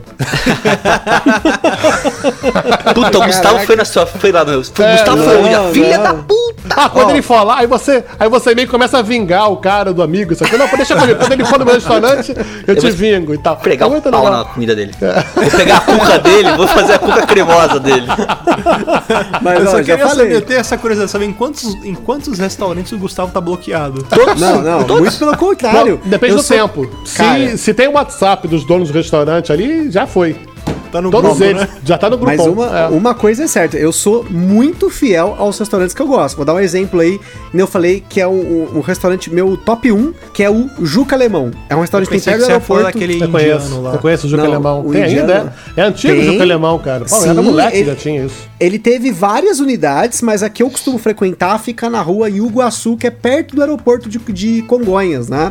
E eu vou lá há mais ou menos, pelo menos uns 10 anos. Eu É. sempre comemoro meu aniversário lá, quando tem alguma coisa, alguma promoção, qualquer coisa que eu quero comemorar, geralmente eu vou lá. Porque, além do. O pessoal não me conhece porque eu não vou lá sempre. Apesar de ter restaurantes que as pessoas me conhecem pelo nome. Mas lá especificamente, como eu vou a cada seis meses, quatro meses. Mas sempre que eu vou lá, eu sou super, super bem tratado. A comida é sempre boa. Então eu faço questão de sempre. Sempre que eu falo. Alguém pergunta qual que é o seu restaurante favorito, um restaurante bom pra você comer aqui em São Paulo. Eu sempre dou a referência, por exemplo, do Juca Alemão. Ou do Asca, né? Que eu comentei lá, que é de Lamen, né? Na Liberdade. Mas, curiosos casos, assim, bem menores, assim, né? Até antes da pandemia, eu tô quase todos os dias eu passeava num shopping que tem perto do meu trabalho. E apesar de eu não saber o nome do cara que trabalha na, no, no- num tipo um café que tem lá, toda semana a gente ia lá comer no café dele pelo menos duas ou três vezes algum doce, né? E foi muito engraçado porque a gente mudou o cardápio do, do lugar e começou inclusive a vender mais, porque tinha uma, uma torta de palha italiana que eles serviam muito difícil. E toda vez que tinha, a gente chegava e comia, e no outro dia comia, tipo, a- sabe, como se fosse a última vez que eu ia comer aquela porra, né? E depois de um tempo, eu de ir lá, o cara sempre me cumprimentar, já sabe? Tipo, você percebe que ele te reconhece, sabe? Eu Aham. falei, cara, por que, que não tem essa palha italiana sempre aqui? Aí falou, olha, a minha esposa não gosta de fazer.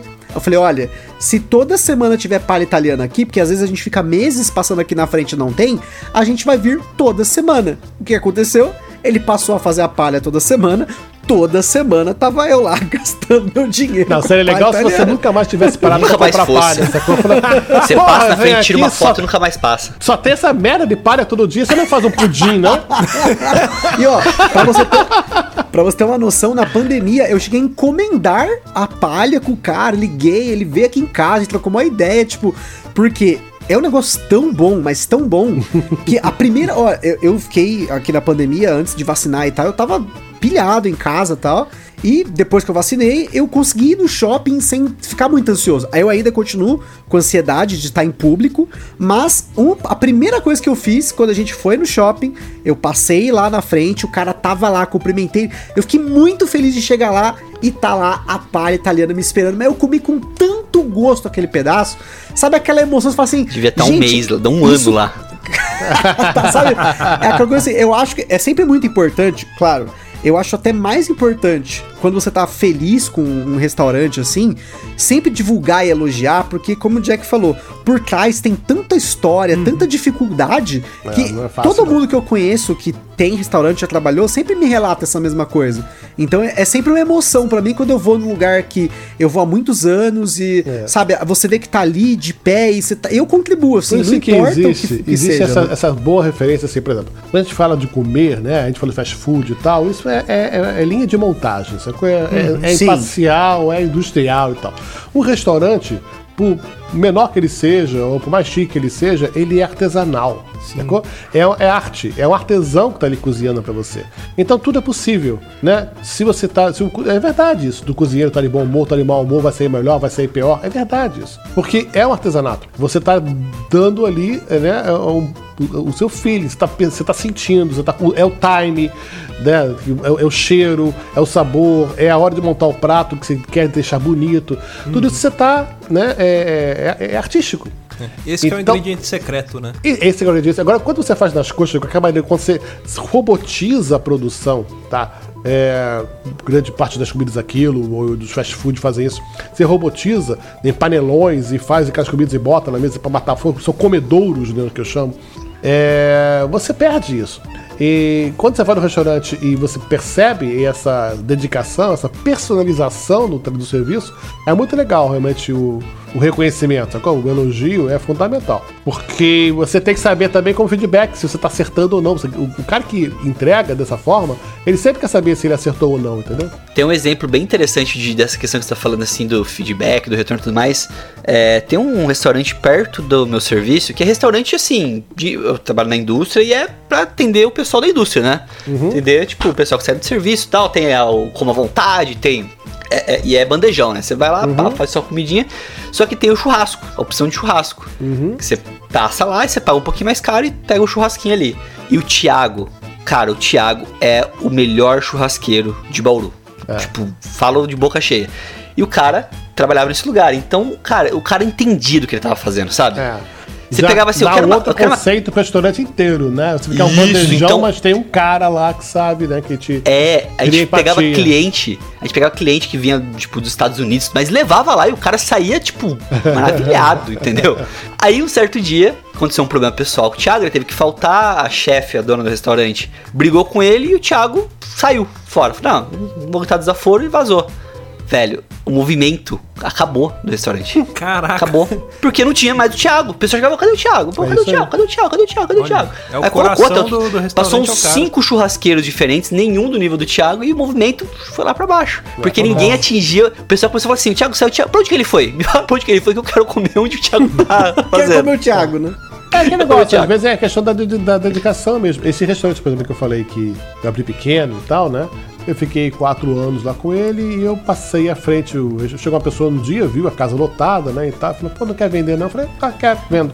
Porque tem isso, tá? Restaurante, é, isso é uma máxima, tá? Você tem que estar constantemente reinvestindo nele como negócio para você cativar o mesmo público de novo, entendeu? Então, se você não reformar, se você não atualizar o cardápio, se você não atualizar né, a, a- forma de atendimento e tal, você acaba caindo na rotina do cliente. E aí O o cliente cliente às vezes procura acaba enjoando, né? ele procura uma outra, abre um outro cara do lado, ele procura novidades, sacou? Então você tem que manter a casa, é um investimento que você tem que ter já com- computado no valor do seu prato. Sabe, olha, daqui a três anos eu tenho que ter grana para renovar, para mudar o conceito e tal. Ou vender e abrir outro. E aí eu vendi o restaurante, né? Com casa cheia, lotada e tal, pro cara. Né? E o cara, um bom chefe até e tal, mas ele comprou o restaurante. Cara, sete meses depois fechou as portas. Caraca. Porque eu falei, cara, como que você fez isso? Ele perdeu toda a clientela. Olha. É, porque justamente ele mudou o feeling da coisa, sacou? E o cara era Agora, bom. O cara era bom. Uma, uma parada que, assim, o Jack, eu não sei se você chegou a, a ver isso, assim, se você tá percebendo isso, né? Mas Uhum. de alguns anos pra cá, especialmente com as mídias sociais, eu percebo que tem muito restaurante que às vezes o preço não é bom ou a comida não é tão boa, mas ele se tornou a experiência instagramável. Eu vou dar alguns exemplos rápidos aqui, né? Aqui, em- em- aqui perto, aqui, é, apareceu uma rede de hamburguerias com tema de videogame. Acho que se eu não me engano é Charada Burger. A gente Ah, foi tem lá. aqui perto de casa uma filial. Então, também. ele não é nada demais, assim. A Nada comida é demais. Só que tem o videogame na mesa pra você jogar, a ambientação é toda nerd. Cara, o, o negócio, negócio do cara é o bomba. Instagram, não é a comida. né? Exato. O, Outro aqui no shopping abriu um tal de pico roxa, que eu carinhosamente chamei de pica roxa, porque é tudo roxo lá e tal. É, tem umas coisas esquisitas lá. Mas enfim, a comida lá, que na verdade é só doce, são doces, é tudo brigadeiro, né? Uma, entre aspas, brigadeiria, que é outra coisa que. É. Agora, cada coisa é um nome, né? Brigadeiria, É. não sei o queria, uareria. E, tipo.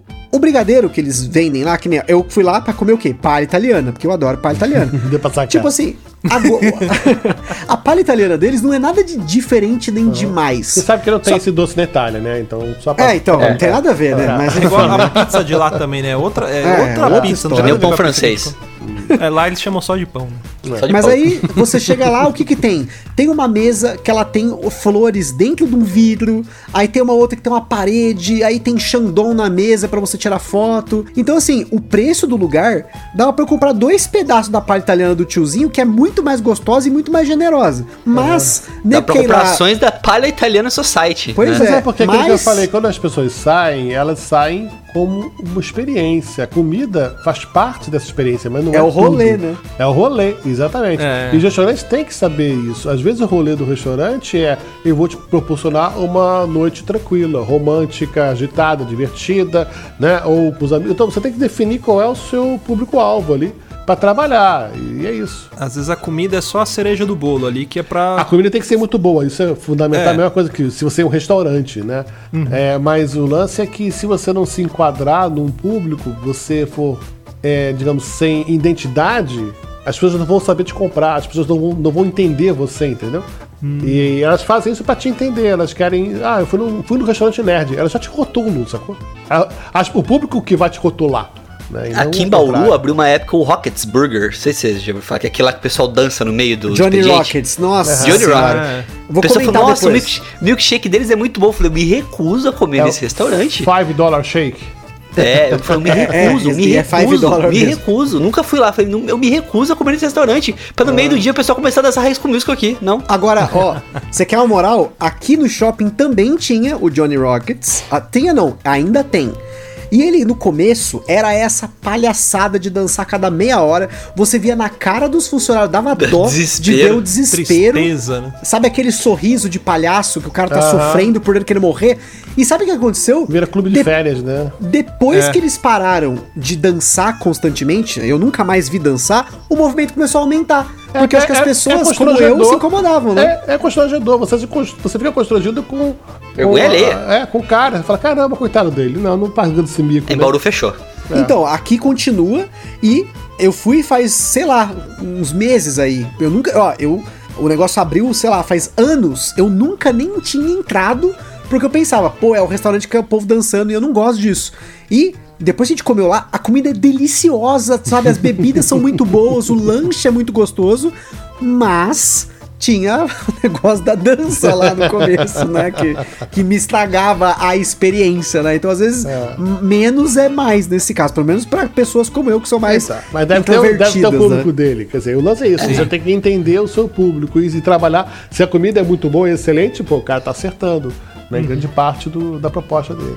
E você tem até aqueles lugares que a comida, ela é maior do que o próprio lugar, né? Que, tipo assim, é aquela comida específica. O o Luciano conheceu um Aquele aqui em Bauru, prato, Luciano. né? É Você um restaurante que, que inventou o lanche de Bauru. É, o esquinão, que é o É. o lanche Bauru, que em Nossa, Bauru é o original, entendeu? Então o pessoal vai lá pra comer o lanche Bauru. Tipo, Que é sem presunto. Cara, é, muito rosbife, interessante. é muito interessante, né? Vocês aí em São Paulo chamam sanduíche de lanche, né, cara? É, Aham, é interessante. lanche pra mim, assim, tem café da manhã, almoço, lanche, jantar, sacou? É só. É uma vamos é uma lanchar e refeição, né? É uma, é uma refeição, né? Lan- é o lanche, né? É. É almoço, né? E vocês Que é o chamam. merendar. É, vocês chamam o sanduíche de lanche, isso é legal, né? é. Eu, é uma vez, cara, eu já, eu já, caí nessa várias vezes em, em- em São Paulo, tipo assim, eu peço, ah, eu quero um bauru, tá? E outra pessoa falava, você vai pedir seu lanche? Eu falei, meu lanche? Não, eu quero um sanduíche. sanduíche Não, não aqui- quero aquele chocolate, não, moço, eu quero comer. Vem uma merendinha? Como que é? É um brinquedinho, coisa assim. É brinquedinho? Vocês estavam falando de, de restaurante temático e eu sou o nerd que, que gosta de coisas medievais, né? Senhor dos Anéis, essas paradas.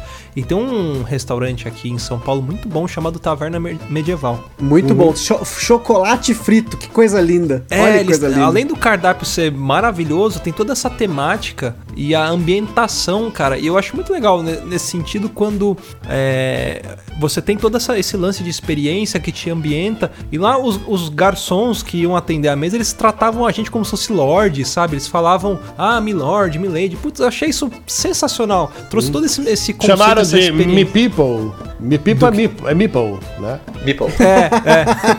Ah, essa é a origem do Meeple, vocês sabem, É, né? sim. É, é do inglês arcaico. Me, me Lady, Me Lord, Me People. É, É, é isso mesmo. Mas, cara, eu achei sensacional. É, Tinha até uma mesa diferente lá, que é o que eles chamam de, de barco vi- barca viking, né? que É enorme, né? E eu tive a felicidade de conseguir reservar essa mesa. Puta, é, é outro. A barca é outra viking é aquela que a gente tá com fogo quando o cara com viking morre, não é, né? Isso! Aí se você Não paga a conta. Mas é interessante que às vezes o restaurante nem é. Isso acho fantástico. Quando viaja, principalmente, né? O restaurante ele nem é temático. O tema é dele próprio. Então, por exemplo, eu tive a oportunidade de estar em Nuremberg, a feira de Nuremberg, né? E feira de jogos e tal. E a cidade estava assim, no frio, né? Você olha a cidade vazia e tal. E eu tava com a minha esposa, a gente. Onde que é o melhor restaurante da cidade? Onde dá mais gente na cidade? A gente quer ir lá. A gente chegou no lugar, era um restaurante familiar, tinha a mãe no bar, a filha atendendo as mesas e o pai na cozinha. E tinha um casal lá na frente, a gente sentou, tomou um vinho, comeu e tal. E falou, o jantar foi maravilhosa a comida. Mas né, quando fechei a conta, eu chamei a menina e falei, cara, mas me falaram que aqui que era o borogodó da parada, sacou? Aqui que acontecia à noite, né? E ela, a menina falou, é, é aqui mesmo. Eu falei, tá, mas que dia? Falou, agora. Agora onde, né? Aí ela me chamou, me levantou, né? Eu, é, ele saiu do salão, passou pela cozinha, aí ela abriu uma parede que era uma estante e começou a ver um ba- barulho lá de baixo, que é de cima de escadarias, tipo um- numa dungeon mesmo, sacou? E lá embaixo tinham mais de 300 pessoas, cara. Olha. Oxi! No- é, assim, porque é um bunker, né, da, da guerra. Constantine. É, e você não vê nada, você não ouve um piado lá em cima no restaurante. Caramba. E lá embaixo é medieval mesmo, é assim, pá, o cara passa com javali, você entra, o cara te dá um- um- uma faca e um, como é, um guardanapo de papel que você bota assim no, no- no pescoço. E quando chega o assado, você pega uma lasca com a sua faca e come. Caraca, bem, É bem medieval mesmo. É, aí aquela mesa imensa, Biu. e aí na mesa imensa tem as batatas que se espeta com a faca e come, tem as maçãs, tem, tem os repolhos, então tudo que você come ali com faca mesmo. Nossa, imagina esse lugar depois da pandemia. Imagina esse lugar depois da pandemia. Um bunker, né? E uns bardos fantasiados a, gará- a caráter tocando e cantando em cima das mesas e tal. Sim. Maravilhoso. Putz, é- Só que não é um restaurante temático em si. É sim, há, sei lá, 800 anos. Nossa, é cultural, né? Já, Ele já virou o cultural. tema. Isso é genial, isso é genial, cara. Eu fiquei num hotel, o hotel era, era de é, 279 o ano Nossa. dele.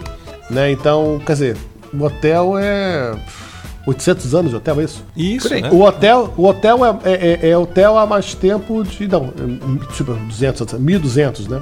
É, o hotel Caraca, Era de 800 e alguma 1200. coisa, 1.200 anos. É, 1200. É, não, era o contrário. Ele era de 1200, ele tá com 800 anos. Ah, Ah, pô, mas é tempo pra É, cacete. então, quer dizer, o hotel é hotel há mais tempo que o Brasil é Brasil, quer dizer. Uhum. Né?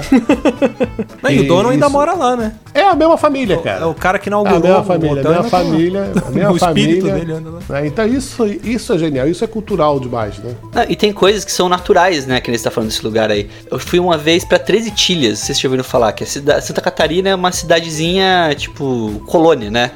É, alemã. E o hotel, o restaurante, tudo é temático. Mas não é que é temático, é porque é da cultura do lugar, entendeu? É. E é engraçado lá, cara, que é, fui almoçar lá no restaurante, né? Aí eu fui servindo e tal. Aí tinha a mulher com tipo um- uma peçona de carne, churrascão. Aí eu falei, moça, carne do que que é isso aqui? Ela, carne de gado. Eu falei, tá. Tá, Que pedaço do gado? Ah, de gado. A parte de dentro. É, tipo, é, é a parte da carne, né? Então, tá bom, manda, manda pra mim, vai. Tipo, não tem negócio de, ah, é o cato, é mami. Não, carne de gado. Carne de gado é carne de gado. É cultural, né, cara? É cultural. Eu tive, eu tive no restaurante também, uma ocasião, também na Áustria também, e aí é, é, eu olhei o cardápio assim, do quadro negro, né? Tudo começava com Z e três consoantes, né? Aí eu falei, nossa, que porra é essa que eu vou Era um comer? aí, eu- código, né? é, aí quando ninguém falava inglês nem nada, eu chamei o garçom, o garçom com aquelas bermudinhas, aquela meia até o joelho e tal. E aí eu conversando com o cara, descobri que o prato mais vendido da casa era um lá qualquer. Eu falei, me traz um desse. Aí o cara olhou pra mim assim, tipo, com aquela cara, tipo, você tem certeza? Né? Aí eu falei, porra, tá, mas que parte, né, do bicho é, né? E ele começou a apontar, assim, pra alguma coisa que eu deduzi que seria rim, fígado, alguma coisa e tal. Eu falei, cara, manda, manda, manda isso aí, tá tranquilo. Aí ele foi até o bar, chamou o barman, fez o pedido e tal lá, e apontou pra minha mesa, os dois ficaram rindo. Tipo assim. Um trouxa ali. O que que os caras. Eu, pô, eu sou de restaurante também, isso, isso tem pegadinha, né, cara? Os caras estão apontando pra mim, aí ele percebendo que eu tava olhando, ele voltou com uma canecona de cerveja, me deu um tapa nas costas e falou: aqui, ó, conta da casa, né? Eu falei, porra, beleza. É o desafio do prato da casa, né? E eram rins, era uma delícia, eram rins fritos, era maravilhoso, no vinho, maravilhoso realmente. Mas eu tenho que conhecer a cultura do lugar e eu descobri que tudo era com Z, porque era outubro e Z, a, a abóbora lá começa com Z, então todos os pratos tinham abóbora. Ah, a, a, a minha irmã, Zabroba. É, Zabroba. Zabrobra. A, a minha irmã, ela teve uma, uma experiência semelhante quando ela fez a lua de mel dela, ela foi pra Itália. E aí chegou num local, ela falou, bom, vamos comer a pizza da Itália, né? Que dizem que é diferente da do Brasil, que é melhor, que não sei o quê. Aí foi no restaurante, ah, eu quero uma pizza de pepperoni. né? Aí o italiano, pepperoni? É, uma pizza de pepperoni. Você tem certeza? Não, pizza de E meu cunhado, ele é todo teimoso. Não, tenho certeza, pizza de pepperoni. Aí o garçom, tá bom, né? Vou pedir É pra o fazer. palmeirense lá, o seu cunhado? É, é o Ah, Ricardo. tá. Ricardo. Aí eles trouxeram uma pizza de pimentão. Lógico. E aí ele, o garçom, é isso mesmo que você quer, meu cunhado todo orgulhoso? Não, é isso mesmo. Isso aqui é uma iguaria lá no Brasil que só come isso, é delícia. Ai, que e mandou minha pizza. A sorte é que ele gostava de pimentão. Vai comer uma pizza de pimentão lá. Devia estar delícia. Estar uma É. delícia. Ô, ô, Jack, só uma dúvida. Já teve algum cliente seu que destruiu seu restaurante? Não, destruiu o restaurante não. Com certeza não. Não. Não. Não, não. Já teve cliente que destruiu minha paciência, né? Mas Ah, restaurante não. Eu tenho uma história boa, então. É. Uma, uma vez, é, tem uma hamburgueria aqui em Bauru, que eu esqueci o nome dela agora. Faz tempo que eu não vou, né? Sai de casa é uma bosta. Mas ela é bem legal, cara, que ela é toda rústica, né? Tipo, ela não tem. Ela não, né, é tipo um cimento, o chão, é. O telhado dela é tipo. Não tem forro, é tudo bem rústico assim o lugar. E bem gostoso a comida, sabe? O, o restaurante é no meio do, do, do- do lugar, né? Então ele é de vidro no meio, então você vai vendo tudo na parede, é o hambúrguer, bem, bem da hora mesmo. E foi eu, minha esposa, minha cunhada, meu cunhado e minha sobrinha. E lá tinha aquelas maquininhas de bolinha que pinga, sabe? Uhum. Aí falei, ah, vou comprar uma bolinha pra minha sobrinha. Comprei uma bolinha e ela, tipo, sei lá, tinha um ano e pouquinho. começou a jogar a bolinha. Ela jogar a bolinha no chão, eu pegava, ela achava graça, ela jogava a bolinha no chão, eu pegava. Aí, Já, já tô com- ouvindo de longe, É. alguém gritando assim, ó, vai dar merda. como ela é criança, ela descobriu o efeito de você jogar o braço pra trás e jogar, né? Em vez de soltar só a bolinha. Ela pegou e pau, tacou a bolinha. Eu tentei frear a bolinha, mas não consegui. Só que no meu desespero, meu pé enganchou na mesa e umas duas vezes assim, caiu. Tá, tá, tá, tá, tá, tá. Nossa senhora. O chefe parou, parou todo mundo no restaurante, né? Aí eu aprendi já com o Neymar que quando eu faço uma merda eu tenho que fingir contusão, né? É, aí eu fingi que tinha machucado. Falei, ai, caraca. Nossa, acho que vou ter que processá-los. Tipo, é. Fala, tudo bem? Não, tá tudo ótimo, tudo ótimo. Deixa eu ajudar vocês aqui também. Levantei as mesas, olhei as mesas, tipo, as cadeiras, deu uma, uma zoada na cadeira. Tinha o cardápio no meio, assim, num acrílico, quebrou o acrílico. Falei, puta que O que pariu. aconteceu uma vez comigo foi uma coisa do outro lado, né? Eu tinha acabado de contratar um garçom, sem experiência, o cara novo e tal, né? E fui descobrir depois, o cara é totalmente maluco, né? Mas eu só descobri isso depois do incidente, né? E aí, um belo dia, casa cheia, casa lotada, e uma mesa lá pediu champanhe para comemorar o aniversário de alguém, não sei, queriam brindar com champanhe. E aí o garçom novo, sei lá, segundo dia de casa, foi fazer sabragem foi, com a garrafa. Foi servir a champanhe. Cara, eu juro, eu tava na, no caixa e eu não, não conseguia ouvir ele, mas eu vi a boca dele mexendo. Eu juro que ele tava cantando a música do Ayrton Senna, sacou? Na hora. tá, tá, tá, tá, tá, tá. Porque ele sacudiu a garrafa assim, tum. Ele, ele, Você só viu? Ele abriu, ele abriu o negócio e não conseguia tirar a rolha. Sacou? Uhum. Com cuidado. Ah. De... Aí ele pegou, resolveu sacudir a garrafa pra sair mais fácil. o cara virou Fim piloto ano, né? Ano novo, vou estourar champanhe. Oh, Aí eu fiquei, pum, ele deu um banho na mesa, cara. Deu um banho no aniversariante, deu um banho no pai do aniversariante. Nossa, que cara Interlagos. É. é. Aquela champanhe. Aí eu falei, nossa senhora, eu falei, que que é isso? Quem deixou esse garoto abrir a champanhe? Tudo molhado, o resto da casa rindo e os caras desconfortáveis e tal. Cara, isso me custou uma caixa de champanhe naquela noite pra mesa. Nossa, Nossa senhora. É. Foi impressionante. Tive que mandar muito, muito presente pros caras. Mandamos sobremesa, Cara. champanhe, um monte de coisa pros caras poderem né, relevar, re, relevar a noite da casa, né? E óbvio, o garoto foi mandado embora, né? Mas existe isso quase toda semana você tem uma história dessa no restaurante. Não, e tem o oposto também que eu acho muito legal, cara, que assim, tem um. Tinha uma pizzaria em Bauru que fazia aquelas deep dish, né? Aquelas pizzas de Chicago, né? Que uhum. é, é meio invertida, acho que é, se não me engano é, é, é, é o queijo por baixo. É, ela tipo, é mal, parece uma tortinha a pizza, uhum, né? Uhum. Gostosa pra caramba. E tinha, quando a gente foi nesse lugar, um garçom que era um garçom albino, super simpático. Aí falou, oh, vem cá, pá, conversando com ele, tal, super simpático, vinha na mesa e, e, e, deixou a gente confortável no lugar, né? Ele ia conversando, explicando por que, que a pizza era assim, por que, que era assado. E fechou esse lugar. Uhum. Tipo, fechou, falei, pô, que bosta, né? Daí, de alguns meses depois, a gente foi em outro lugar e a gente viu o garçom albino. Eu falei, puta que pariu, o garçom albino tá aqui, mano, o albino ali, mano. E ele reconheceu tal, e foi atender. E, e, e às vezes o atendente, né? A pessoa que atende, ela traz um conforto. Ela às vezes, tipo, Sim. faz uma amizade, uma coisa com o cliente, ela traz um conforto pro lugar, né? Ela faz Empatia, a pessoa é. se sentir bem e querer é. voltar. Uhum. Isso é verdade, é verdade mesmo. Mas, cara, eu acho que uh, essa, essa, essa, ideia, né, de, de, Todos nós gostamos de comer, todos nós gostamos de conhecer coisas novas. Pecado né? básico. É pecado básico, exatamente. É, mas gerenciar esse, esse universo, quer dizer, como você mesmo falou, é um pecado, sacou? É, uma, é, uma, é um luxo, é uma. Você tem que saber vender essa ideia, sacou? De prazer hum. único, de, de ser exclusivo, de ser uma experiência inesquecível. Exatamente. Então você é meio que um host, né? É um circo. Então, essa parte artística que acha que fascina todo mundo que trabalha com restaurante. Por isso que a gente chama, na verdade, a cozinha dos bastidores da cozinha, né? Porque é isso mesmo, é um bastidor. A gente está uhum. lá fora. É ali que o espetáculo lá, é, acontece de verdade. No bastidor, na verdade, pode estar tá pegando fogo, né? Mas o palco, que é no salão, na mesa, os clientes e tal, que estão vivenciando uma experiência única, tudo tem que sair azeitadinho, né? Bonitinho e tal. É como se fosse um teatro mesmo, é a coxia, é a nossa, o bar, a cozinha é a coxia do teatro. Uhum. E isso acho que é uma coisa que é bacana, né? Que a gente está trabalhando com arte, está trabalhando com produção, mas ao mesmo tempo tem que fazer, saber receber, né? Fazer com que a noite seja inesquecível para todo mundo, de uma boa maneira, né? Não tomando Sim. banho de champanhe. né? Por favor, né? Por favor. Marcelo, muito obrigado. Obrigado por compartilhar seu tempo com a gente, contar suas histórias. Muito bom bater um papo contigo. É, as portas estão abertas aqui para você voltar sempre que quiser. Espero que você tenha gostado também de, de se divertir aqui, conversar um pouco com a gente, né? Jogar conversa fora, trocar experiência, enfim, tá? É, mais uma vez, muito obrigado. Se quiser deixar seus contatos novamente pra galera, como o pessoal te acessa e tudo mais, fica à vontade. Muito obrigado, foi um prazer estar aqui com vocês realmente. E, não, na verdade, então, as pessoas talvez não saibam também, eu comecei nessa ideia de, de YouTube, né? Porque eu não tinha YouTube, né? Mas tinha televisão. Né, de ficar na frente das câmeras com gastronomia. Primeiro, eu tive durante cinco anos um canal de gastronomia na TV, TV local, né, aqui na região. E criei produtora na época, a gente produzia toda semana episódios novos e tal. E aí não tinha internet, não tinha nada naquela época. A gente tá falando isso em 2000, por aí. E aí, é, agora eu tô retomando esse canal.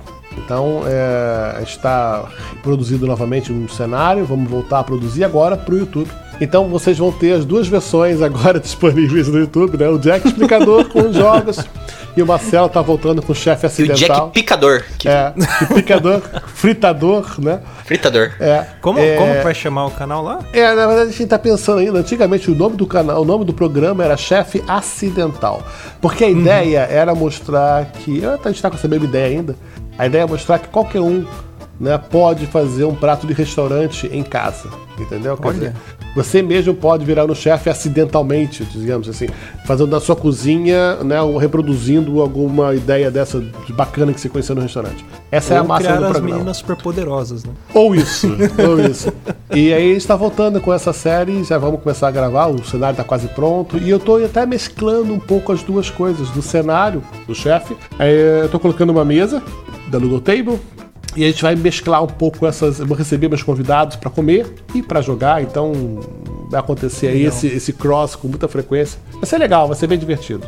E ó, queria fazer uma, uma, uma, menção honrosa aqui, porque eu assisti o Chefe Acidental, olha só, procurando é sobre os restaurantes do Jack, né? Eu sou aquele cara que pesquisa, pelo amor de Deus. Achou, alguma, um... achou algum vídeo da época? Achei um vídeo do seu canal do Vimeo de oito anos atrás, chefe acidental inverno, está fazendo um, um, chocolate todo elaborado ah, na é? cozinha legal, lá. E é muito legal. legal. porque é uns cortes muito MTV. Eu me senti muito nos anos 2000 de novo. Eu gostava daquele aqueles cortes ele, rápidos, né? Aquela uh, se ele, aquelas trilhas. Se ele foi subiu oito anos atrás, é porque quando existia, né? Quando surgiu a internet, né? Dessas coisas. Mas ele deve ter sido produzido. Deve ver que eu tava bem magrinho ali, né? Ele foi produzido lá pra 2000, 2002, no máximo, por aí. Ima não, eu imaginei totalmente. Eu me senti na minha é. adolescência assistindo MTV, aqueles cortes rápidos, é. aí tem as montagens. Puta, é. que foda. É porque, que gente, legal. o Jack tem um background de cinema absurdo. Você tinha um canal de, de efeitos especiais, não tinha? Como que era temos, o nome do canal? Temos, tem um Garage FX. Este é outro projeto aí, que a gente tá fazendo. Que o Garage FX, na verdade.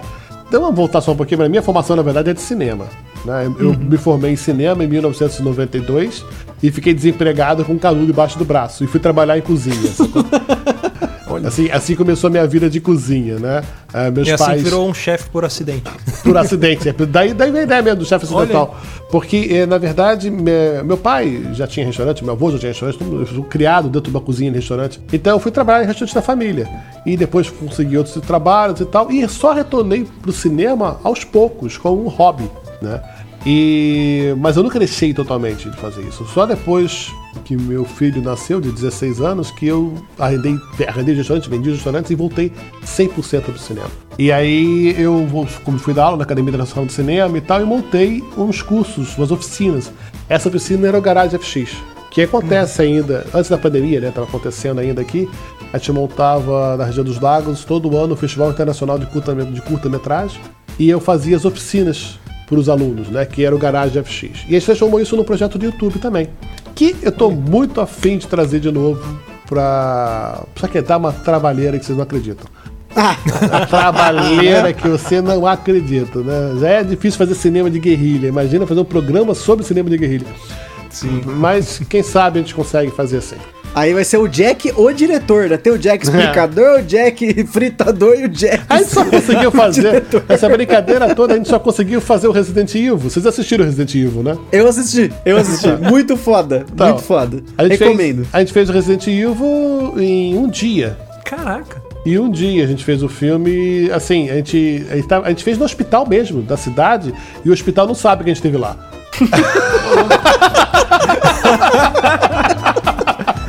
que medo, né? Que medo dessa brincadeira.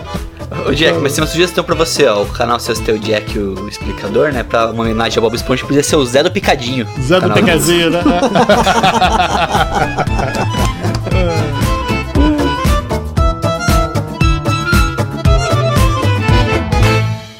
Quer ouvir mais? Acesse papodelouco.com ou assine o nosso podcast.